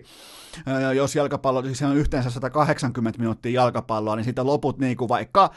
sanotaanko 160 minuuttia ihan täysin yhtä tyhjän kanssa. Jotain on keksittävä sille, että pystytään tuomaan sitä volyymia alemmas siitä vierasmaalista, koska se vaikuttaa aivan liikaa siihen bottom line viihdetuotteeseen. Me ollaan totta kai nähty, ja meidäthän hurmaa nämä Tottenham, Manchester City, Tottenham, Ajax, meidät hurmaa nämä Barcelona, PSG, Liverpool, Barcelona, ää, mitkä jää ikuisesti historiaan, mitkä löytyy täältä niin kuin pääkopasta välittömästi, vaikka keskellä yötä joku tulee kysymään, että mitä kävi, sä muistat sen aina. Mutta entä se perustuote, entä se ihan se arkinen normi tiistai keskiviikko, niin tota, kyllä me nähdään liikaa niitä ottelupareja, missä kaikki on niin sanotusti ekalla potkulla selvillä. Ja se on nimenomaan, siinä syyllinen on vierasmaa. Mä en voi ymmärtää, että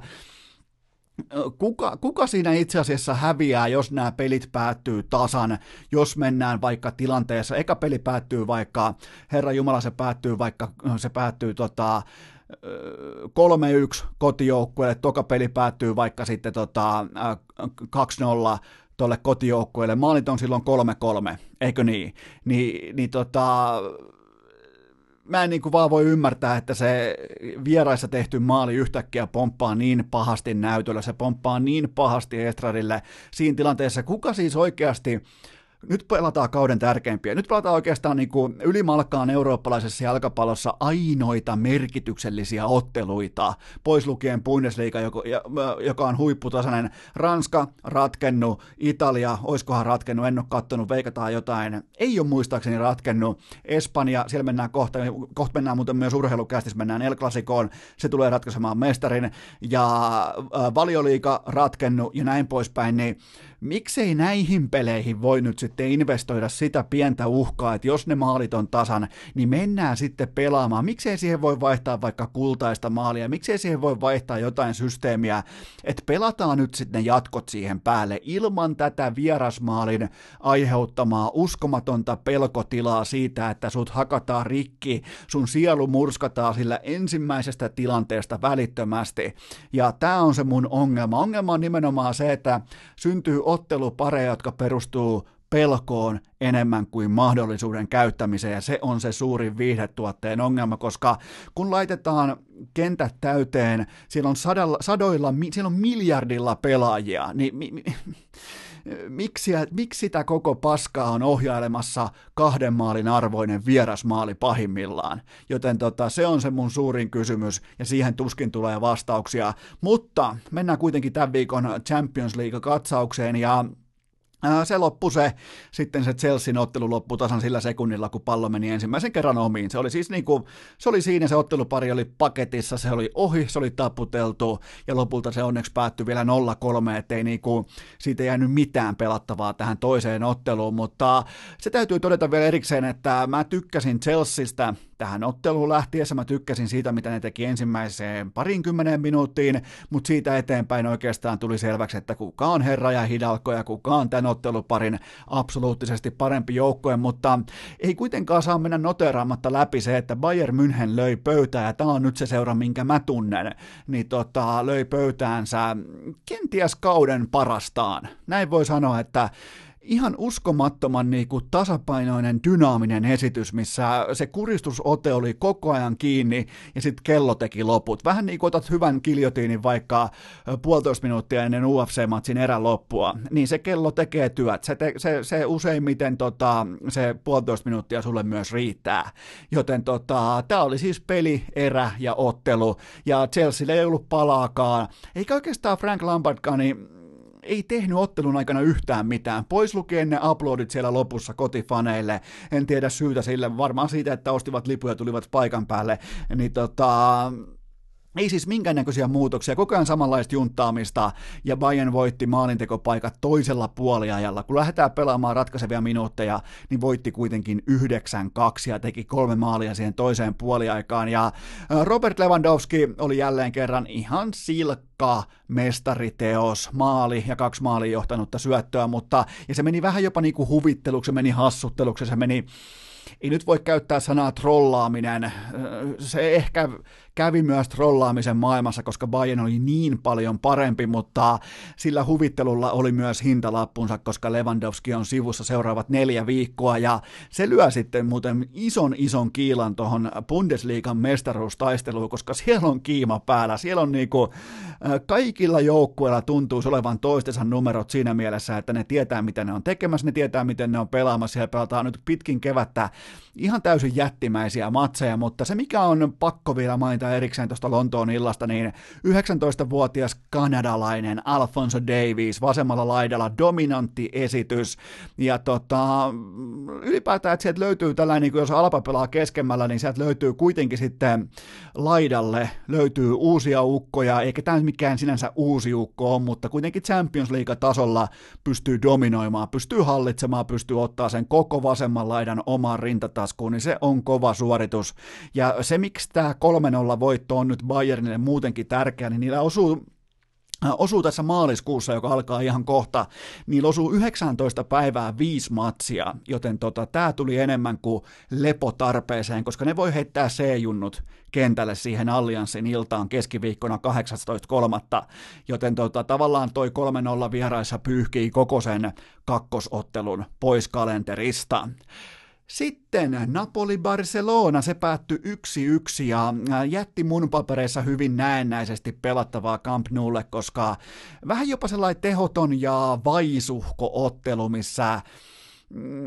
Barsa teki sen, mitä tarvittiin, ja ehkä fokus on jo El Clasicos, mennään siihen aivan kohta. Ehkä fokus voi olla koronaviruksen nimenomaan siinä varjossa, koska siellä kuitenkin tarkastettiin kaikki. Italiassa on, Italiassa on tällä hetkellä epidemia uhka, niin totta kai se siis,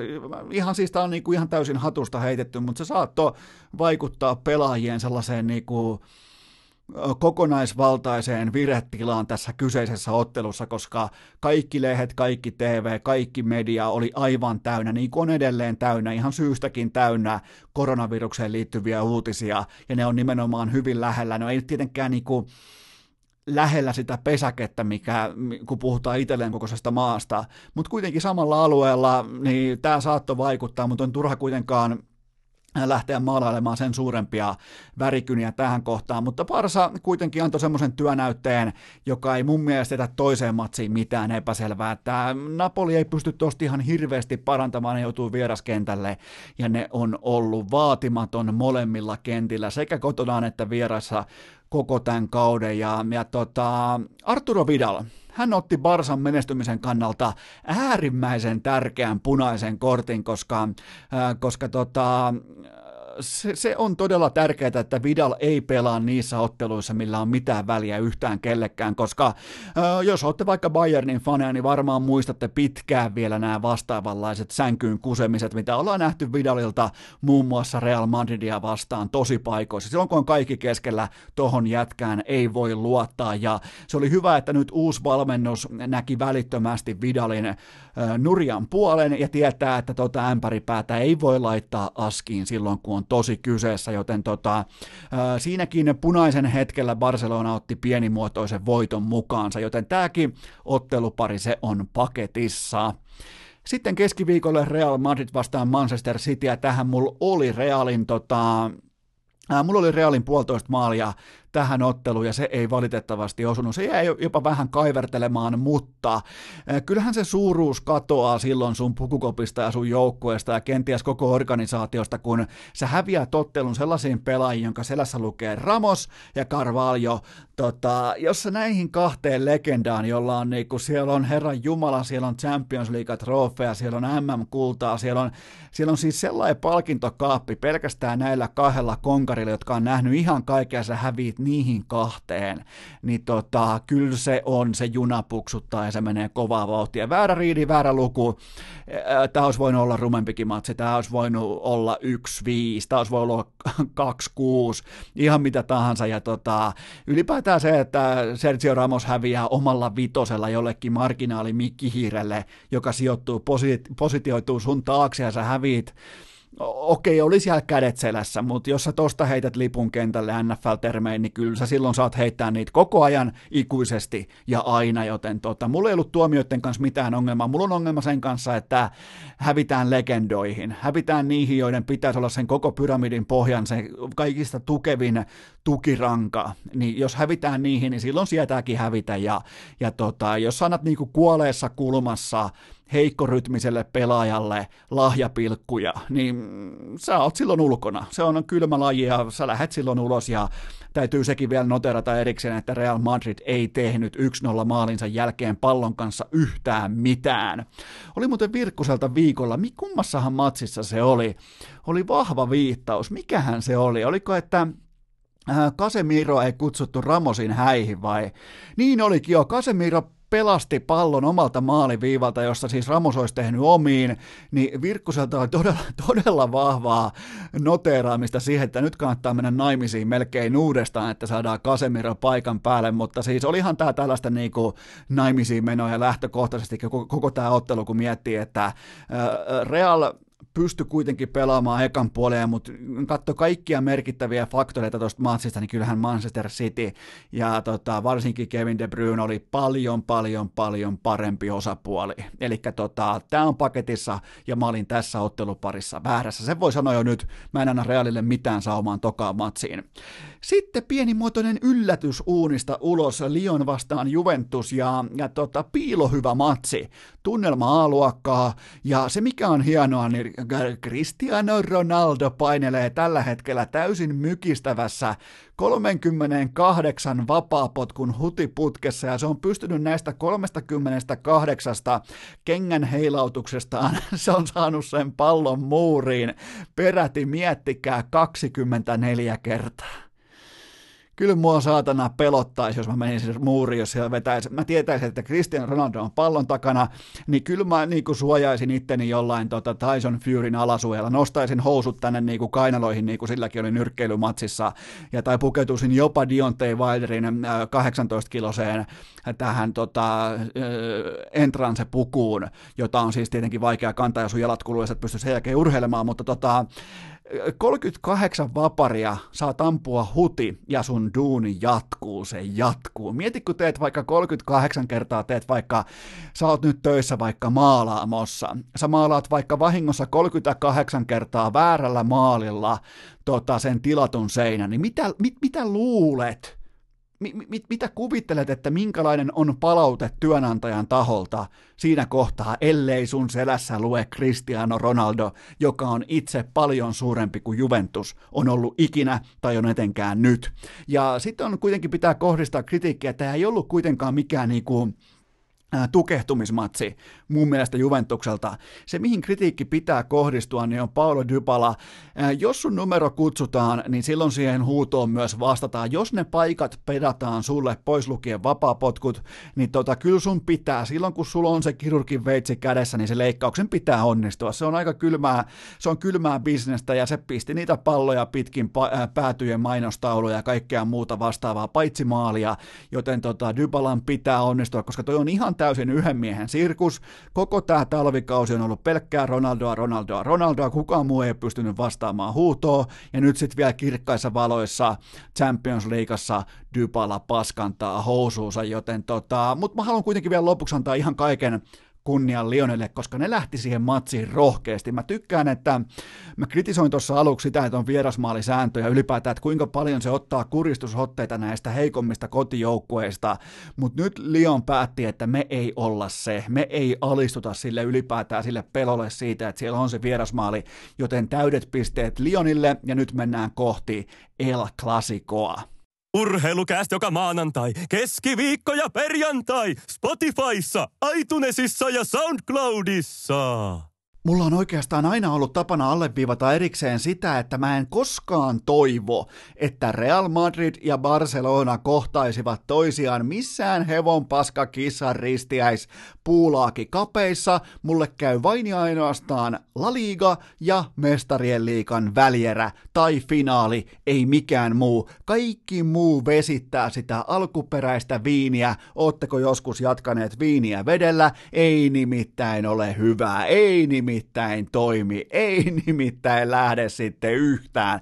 ihan normaali heinolalainen lantraamistapa tuolta 90-luvun, 2000-luvun vaihteesta, mutta El Clasico tänä sunnuntaina Santiago Bernabeulla ja tämä on nyt sitten jälleen nimensä veroinen. Tämä on oikeasti nyt klassikkotasoa. Tässä on nyt taas, nyt puhutaan isosta El Clasicosta, koska nyt on kausi katkolla, kausi on tässä ja nyt. Näitä pisteitä ei voi käydä koukkimassa, koska nämä jouk- joukkueet ei kuitenkaan fumblaa näitä pisteitä. Okei, mä en mene takuuseen Real Madridista nyt tämän nähdyn viikon perusteella, mutta nämä ei kuitenkaan tuu ö, fumblaamaan niitä pisteitä mitään keskipakkaa vastaa pois. Nämä ei tule häviämään alakastin porukoille, joten se on tässä ja nyt. Ja tämä tilanne on kaunis, koska nyt on vastakkain siellä yksi Barcelona ja siellä kaksi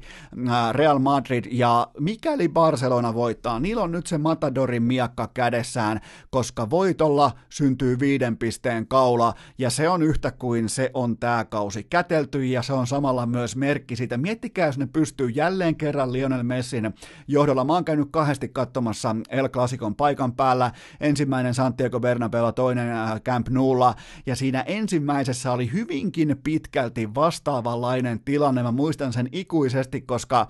jos Real Madrid voittaa, niin ne ottaa selkeämmän palliotteen mestaruudesta, mutta jos taas Barcelona voittaa, ne pitää itsensä elossa, niin eiköhän Lionel Messi paina hattutempu ja ne voittaa sen vieraskentällä 4-3, joten tota, se jäi, se on yksi niistä matseista, mitä mä lämmöllä muistelen, mutta tota, se mikä on mielenkiintoista nyt tässä El Clasico kohtaamisessa, niin viimeiset kolme ottelua, näissä kaikissa kohtaamisissa, vaikka mä en anna hevonpaska kapeille arvoa, mutta joka tapauksessa Real Madrid – kolmesti putkeen nollille. Ja tota, ylipäätään siis El Clasico on muutakin kuin pelataan runko jostain niinku eh, perussarjan pisteistä, pelataan sarjapisteistä, pelataan mestaruudesta. Joo, kivo juttu, jänniä, jänniä juttuja, mutta kyllä kuitenkin El Clasicon, ainakin mun papereissa, pitää edustaa sellaista ää, tietyllä tapaa, että jos mä kysyn vaikka niin kuin avaruusoljolta, että, tai en tietenkään kysy häneltä, vaan hän kysyy itse asiassa multa, miettikää minkälainen twisti. Hän kysyy multa, että mitä on jalkapallo, niin mä ainakin haluan sellaisen tilanteen mun jalkapallomaailmaan, jossa mä laitan siis VHS, mä otan uusimman Clasicon mun ikivanhalle VHSlle, ja mä annan tämän VHSn hänelle, että katso, siitä ole hyvä humanoidi, katso tämä ottelu, niin tiedät, että mitä jalkapallo on, mikä on jalkapallon nykytrendi, mikä on jalkapallon suuntaus, mitä on jalkapallossa tällä hetkellä pinnalla, ja mä haluan ainakin mun jalkapallomaailmassa, että El Clasico edustaa nimenomaan sitä, ja nämä viimeiset kolme, viimeiset neljä El Clasicoa, ne on ollut, että yksinkertaisesti estetiikaltaan ämpärirumia. Ne on ollut kammottavaa, katsottavaa. Ne on ollut karkuun juoksemista, pallon siirtelyä, pelitapa pelkuruutta, omiin syöttelyä, keskialueen höynää, tai sitten vaan ihan sitä, että coachit yrittää jotenkin pysyä kiinni pesteissään, poltetaan maata, ei luoda itse mitään, ei kylvetä mitään, toivotaan silti, että siihen jokin kaunis auringonkukka kasvaisi, mutta jos et sä itse kylvä mitään, niin se ei varmasti siihen myöskään kasva. Ja tämä on ollut pitkään nyt jo puhutaan ihan kalenterivuodestakin, puhutaan pitkästä aikajaksosta, joka on siis jalkapallossa malttamattomille faneille, se on pitkä aika, kun El Clasico näyttää paskalta, joten tässä on panokset, tässä on esteettinen äh, faktori, tässä on paljon, paljon, paljon asioita, mutta jos katsotaan vielä nopeasti tätä Champions League viikkoa ja sitä, miten tähän otteluun nyt ylipäätään on tultu, niin niin tota Barcelona 55 pinnaa, Real Madrid 53 pinnaa, molemmilla totta kai saman verran pelejä pelattuna, ja Barcelona 62 kaappia, kun taas Real Madrid vain ja ainoastaan, mikä on ehdottomasti mun mielestä kyseenalaisen pian lukema, 46 maalia. Se, se, on, se on jotakin tota,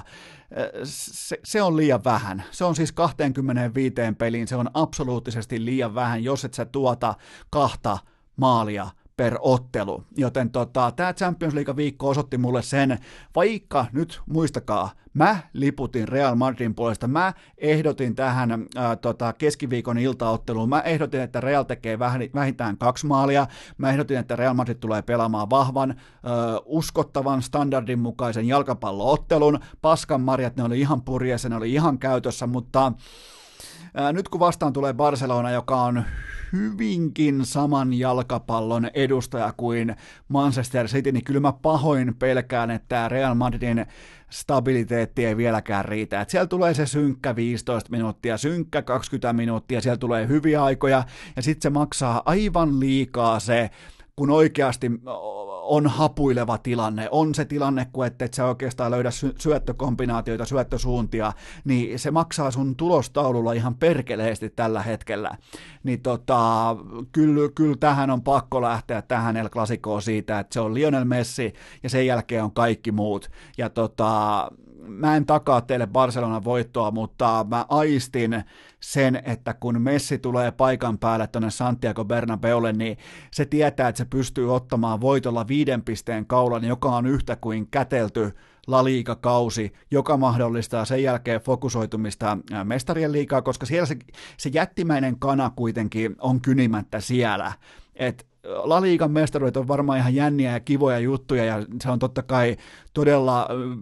niin kuin isosti historioitu rivalri nimenomaan Realia vastaan, mutta jos on tuolla ihan rehellisiä, niin ne ei voi siinä vaakakupissa painaa enää niin kaksisesti, koska niitä on se koko Camp Noon historiallinen museo täynnä. Niitä on koko saatanan rivi, niitä on hyvä, ettei koko kadun mitassa niitä pokaaleita, niin se on kuitenkin se mestarien liika, joka määrittää sen, että onko sun projekti onnistunut vai onko se epäonnistunut. Mutta joka tapauksessa tämän sunnuntai-illan kello 20 El Clasico, josta voidaan vihdoinkin puhua ihan oikeasti jättimäisenä superotteluna. Urheilukääst! Klassinen yhden kauden ihme! Ja heti tähän perään mulla on teille historiallisen nopea K18-tuoteinformaatio. Sen tarjoaa Coolbet, mikäli etsit kertoimia sunnuntain jättimäiseen El Clasicoon, niin fakta on se, että sä et tule vedonlyönä voittamaan pitkässä juoksussa kuin ylikertoimilla ja vähintään sillä, että sä etsit aina hartaasti markkinatoppikertoimet, joten älä pelaa alikertoimilla, älä ota heikkoa hintalappua, etsi paras hintalappu, tee duuni, duuni palkitsee sut ja sun muista aina se, että sulla on vastassa joka tapauksessa, sulla on vastassa joko paskat otsit, sulla on heikko palautusprosentti, tai sitten sulla on todella, todella, todella älykäs kone. Muista se, kun lähdet talkoisiin, muista se, kun lähdet haastamaan sitä konetta, se ei tilttaa koskaan. Ja mä taas susta uskallan sanoa, että sä tilttaat jossain olosuhteissa väistämättä. Muista se, mistä se kone hakee suun etken. Se ei ikinä tuu ylipanostamaan, se ei ikinä tuu pelaamaan yli kassansa, se ei ikinä tule skaalaamaan väärin, ja sinä, ihminen, teet sen hyvin todennäköisesti pitkässä juoksussa. Ja ensimmäinen asia, mikä pitää ottaa huomioon, on nimenomaan se, että sä etsit aina markkinoiden parhaan kertoimen. Perjantai kello 12 siitä eteenpäin lukien Kulpetin triplausviikonloppu, eli tuttu kaava kolmen kertoimella perjantai, lauantai, sunnuntai osumat talta ja siinä ainoa voittava kaava on minimipanos. Kulpet ei tykkää sitä, että mä sanon sen, mutta sanon sen silti. Sanon sen joka ikinen kerta minimipanoksella. Kaikki kampanjat aina minimipanoksella, ää, sinkkumuodossa. Muistakaa, älä anna varianssille sitä sattumanvaraista miekkaa käteen. Älä anna sille mahdollista katkoa sua kahdesta eri suunnasta. Pelaa aina ylipäätään sinkkukohteita. Jos joku tulee väittämään sulle, että no kyllä kaksikin kohdetta voi olla ylikerroin yhdessä, niin ei ole se, se, se, se, se ei ole kaksi ylikerrointa samalla lapulla, ei enää ole yksi kollektiivinen ylikerroin. Se ei vaan toimi niin, sä annat liikaa sattumalle, sä annat liikaa varianssit, sä annat liikaa sille, että vaikka Lionel Messille tulee eka kymmenen minuuttia, tulee vaikka joku ikävä taklaus nilkkaan, ja se sun, mitä sä annat varianssille siimaa, niin se saman tien, se, se kostautuu sulle välittömästi. Älä anna var, varianssille noin kammottavasti siimaa, muista minimipanos, sinkkukohde ja ennen kaikkea se, että,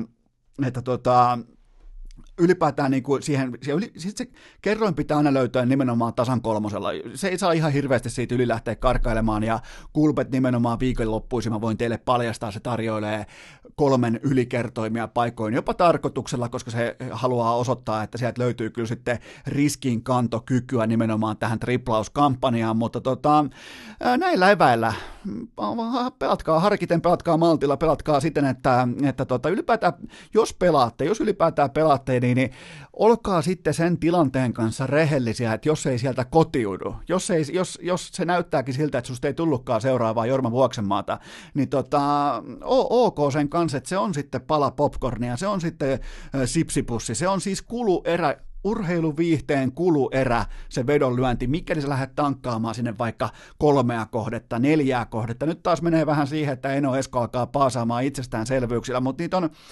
mä oon ottanut tavaksi, että niitä on perjantaisin tärkeää kerrata niitä, että mitä se vedonlyönti kaikessa harmaudessaan, kuivuudessaan, epäviihteellisyydessään, mitä se on. Se on sinkkukohteita, se on ylikertoimia, se on kassahallintaa ja koko homma on siitä poikki, joten tota, pelaa maltilla kaikki lisäinfokampanjoista Coolpetin sivustolta ja kaikki pelaaminen totta kai K18 ja nyt lyödään jaksopakettiin. Urheilukääst! Toisen kauden kirous on tosi asia! Ja tähän tapaan me ollaan jälleen kerran saavuttu siihen pisteeseen, että on aika paketoida yksi kappale urheilukästin viikkoja, ja mulla on teille loppuun vielä kattava, komea sekä uljas rundown, kaikki samassa paketissa, kaikki viikattu juuri sun eteen, ja kysymys on vain siitä, että tartutko sä siihen tarjoukseen, ja kyllähän sä tartut, mutta sitä ennen kuitenkin mä vaadin, mä ehdotan, mä suorastaan, mä jopa häpeämättä nuoleskelen sua just nyt, just tällä hetkellä ja suosittele urheilukästiä viikonlopun aikana,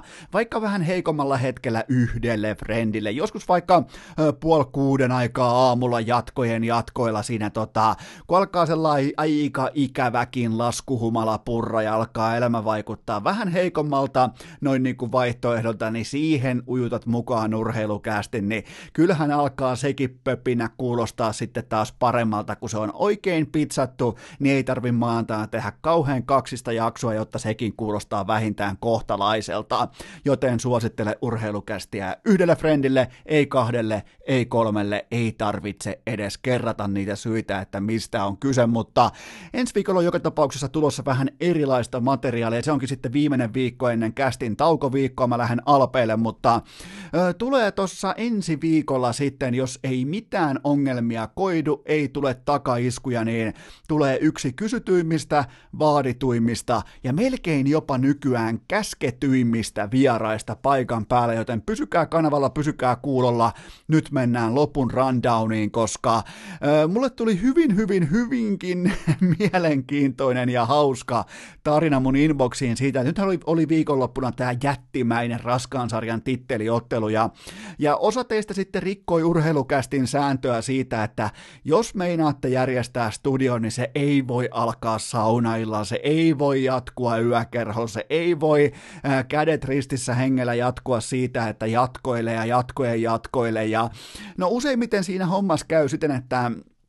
sammutaan kuin saunalyhty suurin piirtein kello 05.45, eli just tolleen ratkaiseva puolitoista tuntia ennen ottelun alkua, joskus jopa niin kuin ihan vartti ennen ottelun alkua, mutta se taktiikka toimii äärimmäisen harvoin, mutta yksi teistä kuuntelijoista, tai oikeastaan kaksi, teistä oli vähän niin kuin aikaansa edellä, että otitte ilmeisesti niin kuin, ö, iltakaavion haltuun sille perinteisin menoin normaalit ruokajuomat, ja olitte ihan ok sen kanssa, että okei, ei yritetä edes pysyä hereillä, ei edes haluta olla hereillä sinne aamu seiskaan asti, vaan tehdäänpä tulospiilo ja tehdään sellainen ratkaisu, että molemmat katsoo sen matsin sitten jälkikäteen vuorotelle ja sen jälkeen lyödään sitten ihan analyyttisesti viisaat päät yhteen ja molemmat myös teki työtä käskettyä seuraavana päivänä tämän raportin mukaan. Ja, ja tota, siinä oli yksi pikku ongelma. Toinen näistä, toinen näistä tota, kaveriuksista sitten ehkä pikku tuollaisessa sunnuntai-kohmelossa, niin, niin se alkoi tuomaan kovia faktoja pöytään, että no aika moi tuomaripäätös, että ei helvetti voi noin mennä, että miten siinäkin, mi- miten se vielä nousi sieltä ja ei voi antaa tollasesta tota tuomiopäätöstä, että ei vaan voi nähdä tota matsia noin. Ja sitten tämä toinen kaverus ihmetteli, että mistähän helvetistä toi nyt puhuu, niin oli käynyt sillä tavalla hupsusti, että tämä toinen kaveri oli kattonut Wilder Fury osaottelun yksi. Hän siis puhui ihan absoluuttisesti vanhasta matsista, joten hän oli tota, hyvinkin voimakkaasti eri mieltä vaikkapa tuomarin ratkaisusta siitä, että se oli äh, tota, split decision ja se oli tota, tasapeli ja se oli kaikkea tätä, mutta oli hyvin kerrottu, että niinku, jotenkin niinku kuvastaa sitä meininkiä, että oikein niinku lähtee tosissaan katsomaan ja valitsee sitten aivan täysin väärän matsin, missä on vaan tutut nimet, mutta toivottavasti nämäkin kaverukset pääsivät samalle sivulle sen kanssa, että Tyson Fury pyöritteli tässä uusimmassa ottelussa nyt sitten ta- äh, Deontay Wilderia kuin halvan hostellin kusista lakanaa, ja se päättyi vielä pitkin viikkoa niihin kauniisiin, sydäntä riipaiseviin tarinoihin äh, Deontay Wilderin leirin osalta siihen, että siitä, että kuinka oli puku oli liian raskas ja kuinka oli ilmastointi huono ja kuinka oli tämä ja toi asia huonosti, vaikka sä olet nyrkkeilijänä. Aivan täys CV fraud, eli ottelet pummeja vastaan riittävän kauan, että sulle tulee se oikea ottelija, oikea nyrkkeily, sielu, nyrkkeily, sydän, tulee sun eteen ja sä jähmetyt, sä pelkäät ja sen jälkeen sä selittelet. Öö, NBAta, nimittäin Zion Williamson tällä hetkellä, mä sanoin teille ennen kauden alkua, että mä haluan, että hän pelaa ehjän kauden, mä haluan, että hän tulee heti askiin, mä haluan, että pääsee heti niin kuin rytmiin, koska viime kaudella Dukessa, kun hän tuli suoraan high schoolista Dukeen, kun hän oikeastaan niin kuin ekaa kertaa vasta alkoi harjoitella pelaamaan konseptuaalista koripalloa Coach Kane alaisuudessa, niin, niin tota, ensimmäinen Duke-matsi ja kevään du- Duke-matsit, ne oli ihan täysin eroavaisia toisistaan siitä, että se meni se niinku kehityskaari meni aivan mielettömästi vuodessa, puolessa vuodessa eteenpäin, ja sen takia mä ootin nyt samaa, että ensin vauvan askeleita siihen NPA-kauden alkuun, ja silloinhan mä sanoin, että mä ootan, että alkukauden Lauri Markkanen on parempi pelaaja, kun taas kehityskaari heittää Zion Williamsonin nyt sitten keväällä, just kun mennään kohti maaliskuuta, jopa huhtikuuta, niin mä otin, että silloin sitten Zion Williamson menee selkeästi ohi, mutta tämä kaikki ei haaveeksi, koska Markkanen pelasi koko kauden loukkaantuneena ja Zion Williamson ei pelannut alkukaudesta mitään nimenomaan myöskin loukkaantumisen takia, mutta nyt sitten Zion Williamson on oikeasti back ja viimeiset viisi peliä ilman ilman varsinaista äh, tällaista niin kuin minuuttirajoitinta, niin 29 paunaa, 28 paunaa, 25 paunaa, 32 paunaa ja 31 paunaa. Ja se mikä on merkille pantava ja oleellista, niin vain kerran alle 55 prosenttia pallot sisään kentältä. Ja ö, kyllä tässä niin kuin voimakkaasti eli, koska mä heräsin oikein erikseen tuossa toissa aamuna taisi olla, heräsin erikseen puoli kuudelta aamulla katsomaan tota, Lakers vastaa pelikans, ja kyllä siinä eli sellainen Michael Jordan Kobe ajatus aika voimakkaasti pinnassa, te ette välttämättä muista sitä aikaa, mutta minäpä kuulkaa, Eno Esko muistaa, ja siis aikanaanhan, äh, muistan siis sen ottelun ja muistan sen koosteen ja muistan sen hypen ja muistan, mutta eihän siis, silloin ei tarvinnut herätä puoli kuuelta, silloin, silloin TV ei todellakaan näyttänyt, ei vaikka kyseessä oli Michael Jordan, mutta tota, ö, muistan kyllä sen ottelun niin kuin kaiken materiaalia, muistan, että tuli jotenkin sai haalittua jälkilähetyksenä tai jostain, mikä se oli se NBA-ohjelma, NBA Action, olisiko se ollut jo silloin tulilla, mutta joka tapauksessa aikoinaan 19-vuotias Kobe Bryant haastoi 35-vuotiaan Michael Jordan ja ne tekivät yhteensä siinä ottelussa ä, 69 pistettä. Ja nyt sitten toissa aamuna 19-vuotias John Williamson haastoi 35-vuotiaan LeBron Jamesin ja ne tekivät yhteensä 9, äh, 69 pistettä, joten kaikki ikämätsää, suoritusmätsää, ja ennen kaikkea se oli kaunista, että LeBron päätti, että nyt muuten kaivetaan hauis esiin hihasta ja näytetään pojalle, ja, ja tota, vaikka Williamson ei sinänsä kalp, kalpene enää juurikaan kenenkään edessä. Se kehityskäyrä on mennyt niin hyytävällä vauhdilla eteenpäin, niin, niin kyllä Lebron kuitenkin halusi vielä erikseen näyttää. Ja se on myös, se voi lukea, että se on myös jättimäinen kunnian osoitus Williamsonille, koska ei Lebron jokaista runkosarjan matsia ota tosissaan niin kuin ei pidäkään. Se on kausi numero 17 menossa, niin nyt hän päätti, että näytetään vähän pojalle, että mitä tapahtuu, miten tätä peliä pelataan, teki 40 paunaa ja otti tuplaveen, joten tota, todella, todella, todella niin kuin puhutteleva ottelu. Harvemmin NBA runkosarjan matseja niin kuin ylipäätään jaksaa niihin jaksaa latautua tai jaksaa laittaa, en mäkään siis katso kauden mittaan näitä varsinkaan aamumatseja kuin ihan muutaman sieltä täältä. Toki nyt on tullut katsottua Zionin äh, takia muutamia otteluita vähän normaalia enemmän, mutta tota, oli tuossa ihan oma mystiikkansa ja se kuinka hyvä Zion Williamson tällä hetkellä on, niin, niin tota, e, e, vaikea, vaikea on löytää NBAsta seuraavaksi kymmeneksi vuodeksi parempaa pelaajaa. Siis ihan mahdotonta suorastaan, että ollaan niinku 135-kilonen pötikkä, juro, se jyrää jengiä tieltää, siis se on, se on, se on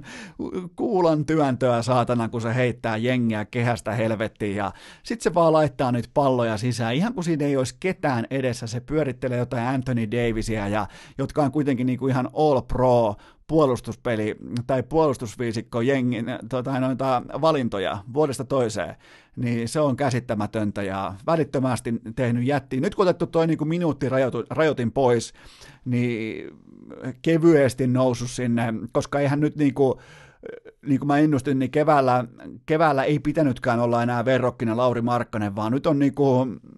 nyt on todella vaikea löytää verrokkia, koska sellaista ei oikeastaan ole. Mä halusin vaan teille tuoda sen Markkasen siihen alkukauteen, että katsokaa tarkasti ja huomioikaa se, että kuinka kovaa tuo jätkä menee eteenpäin. Mä otin totta kai myös, että Markkanenkin menee eteenpäin, mutta ei vaan pysty mätsäämään siihen, mitä Williamson kerran sukupolvessa talentti tuo pöytään, koska nyt on niin kuin, on huipputalentti ja sit on niinku kerran elämässä kerran sukupolvessa tason talenttia. Tällä hetkellä Zion Williamson on ruukien kaudellaan parempi kuin LeBron James. Harmi vaan, että tämä itse niin kuin ottelukattaus ei tule riittämään. Se olisi ollut niin hienoa nähdä. Toki se olisi riittänyt silloin myös ehdottomasti vuoden tulokaspalkinto ja kaikkeen tähän. Ja ö, toki jos, jos se pystyy nyt johdattamaan pelikanssin tonne tota, playoffeihin nimenomaan yli Memphisin, ja se on nimenomaan se matchup, että kumpi niistä hienoista ruukieista menee nyt playereihin, äh,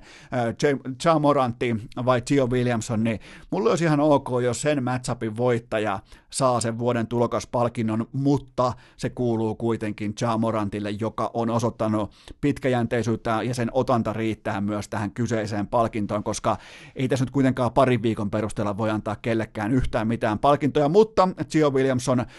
tällä hetkellä puhuttelevin amerikkalaisen urheilun supertähti, ehkä jonkun Patrick Mahomesin ohella. Siitä onkin hyvä siirtyä Mestikseen, koska keskiviikon kierroksella nähtiin ihan standardin mukaisesti viiteen peliin neljä hattutemppua. Joensuussa tehtiin kahdeksan maalia viimeisen erään. Matsi päättyi 7-5 ja ketterä sapko päättyi muun muassa. Taisi olla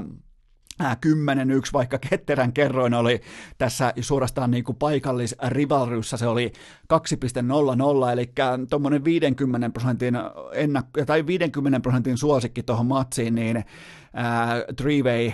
kohteessa niin kuitenkin pystyy lyömään yhdeksän maalin voiton tauluun, niin se on mestistä parhaimmillaan. Siis kaikki matsit, oliko over kahdeksan ja puoli, oliko jopa yhdeksän ja puoli maalia kaikki matsit. Kaikista tuli vähintään kymmenen kaappi. Se on kaunista kyllä, kun tuollaiseen viiteen matsiin tehdään 50 maalia, niin, niin tota, kyllä, kyllä, tota, kyllä mestis Suomen viihdyttämintä jääkiekkoa, niin kyllä se ansaitsee täkinsä, mutta toi on kyllä nätti, että tulee yhteen kierrokseen neljä hattutemppua viiteen matsiin, niin silloin on menty, eikä meinattu, mutta tota,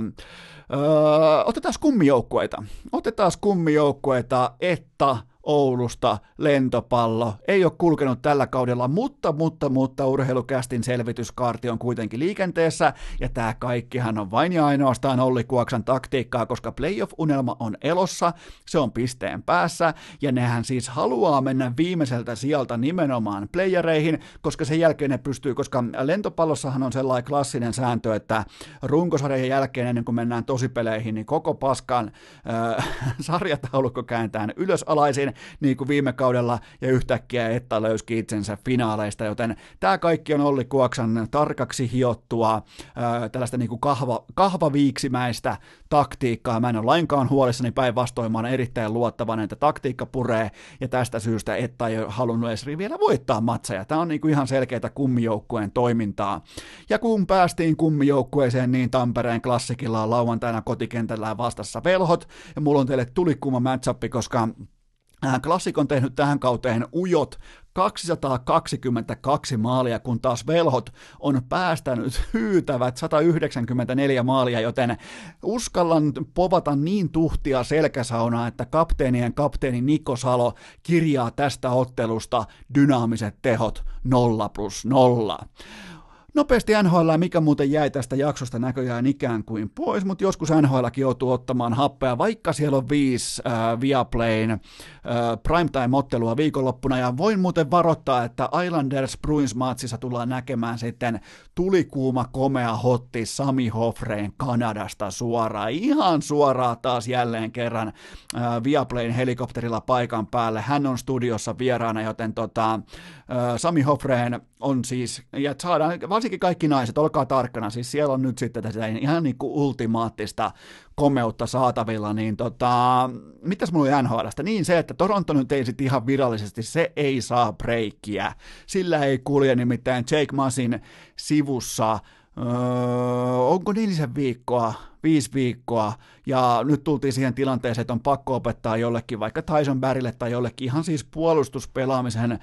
keskeisiä lainalaisuuksia. Se on kuitenkin tässä niin kuin aikamiehille, ukkomiehille, se on helvetin vaikea, että alkaa yhtäkkiä opettamaan jääkiekon perusperiaatteita, ja toi oli kuitenkin, Masin oli niiden ainoa oikeasti puolustava pakki, joka pystyy ihan oikeasti omissa ottamaan vaikka vastustajan ykköspelaajan ees vähän sivuun, niin tota, kyllä nämä on niitä viimeisiä nauloja, mitä nyt heilutellaan pitkin arkkua. Että, mutta oli kuitenkin hyvä, että GM,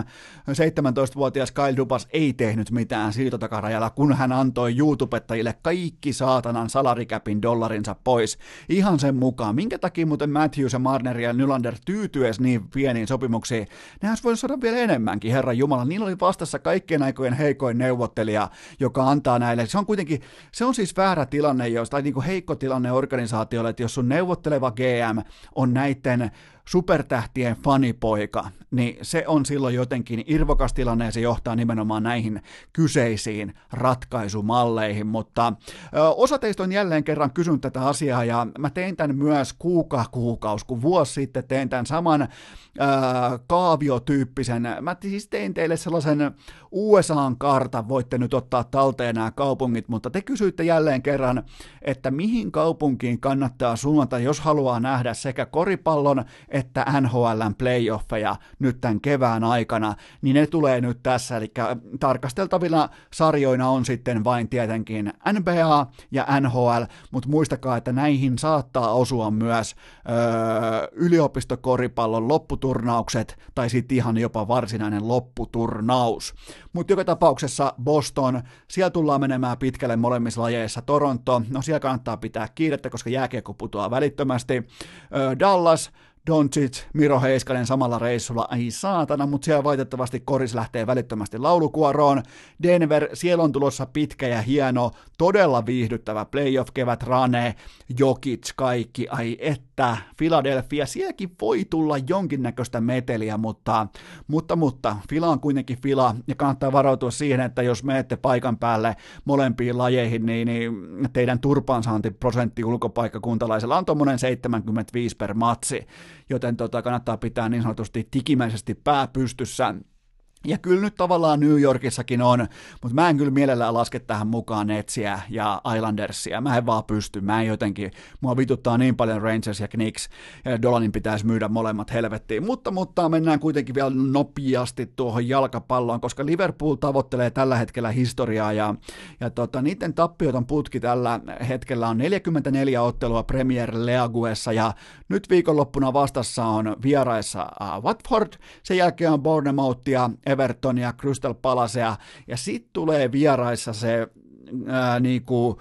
tulee se ottelu, joka ei niin kuin mestaruuden kannalta ole minkään arvoinen, mutta se tulee olemaan monestakin eri näkökulmasta erittäin mielenkiintoinen matsi, koska silloin on todennäköisesti isot implikaatiot mestarien liigassa, että ketä laitetaan kentälle, ja sitten on ennen kaikkea steikkinä Arsenaalin hallitsema 49 ottelun tappioton putki, tämä kyseinen ennätys, joten tota, se on silloin Manchester City ja Liverpool, se pelataan Etihadilla, joten tota, siitä tulee se matsi, mikä tulee määrittämään tämän kyseisen ennätyksen, ja sitten tietenkin viimeinen matsi kotona Aston Villaa vastaan, jos ne pystyy pysymään tappiottomana Cityä vastaan, niin ne pystyy itse varmasti hoitamaan myös Aston Villan kustannuksella tämän kaikkien aikojen ennätyksen itselleen, joten Liverpoolin faneilla on aika monesta näkövinkkelistä sellainen kevät meneillään, että sitä muistellaan sitten seuraavat sukupolvet kyllä aika läpeensä, koska tällaista niin kuin, no, tällaista tapahtuu ehkä kerran 20-30 vuoteen huippurheilussa. Ja sitten vielä on lopuksi ihan tähän niin kuin kauniiksi, oikein niin kuin ennen kuin mä lähden Go Expo-messuille vähän kulkaa lyömään putterilla ja lyömään sandwichillä ja lyömään kulkaa sinne esittämään, kuule, että oltaisiin niin golfaria, golfaria, kohta varmaan käy nostamassa perhe Audin ja kaikki osakkeet, mutta tota, mulla on teille loppuun myös perjantain tulikuuma vitsinurkkaus ja se kuuluu näin. Millä nimellä kutsutaan egyptiläisen fintelligenssin toista perustajajäsentä? No, sehän on tietenkin Sala H. Tällä tavalla. Me tehdään nyt sellainen homma, kuulkaa, että maanantaina jatkuu.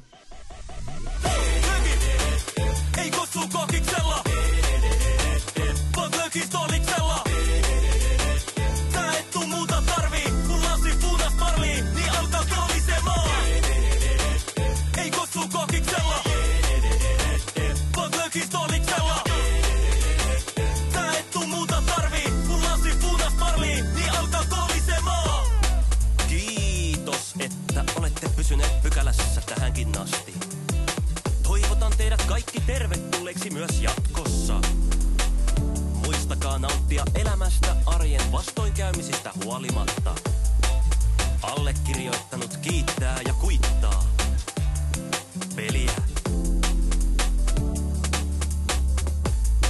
Oliko tämä jo tässä?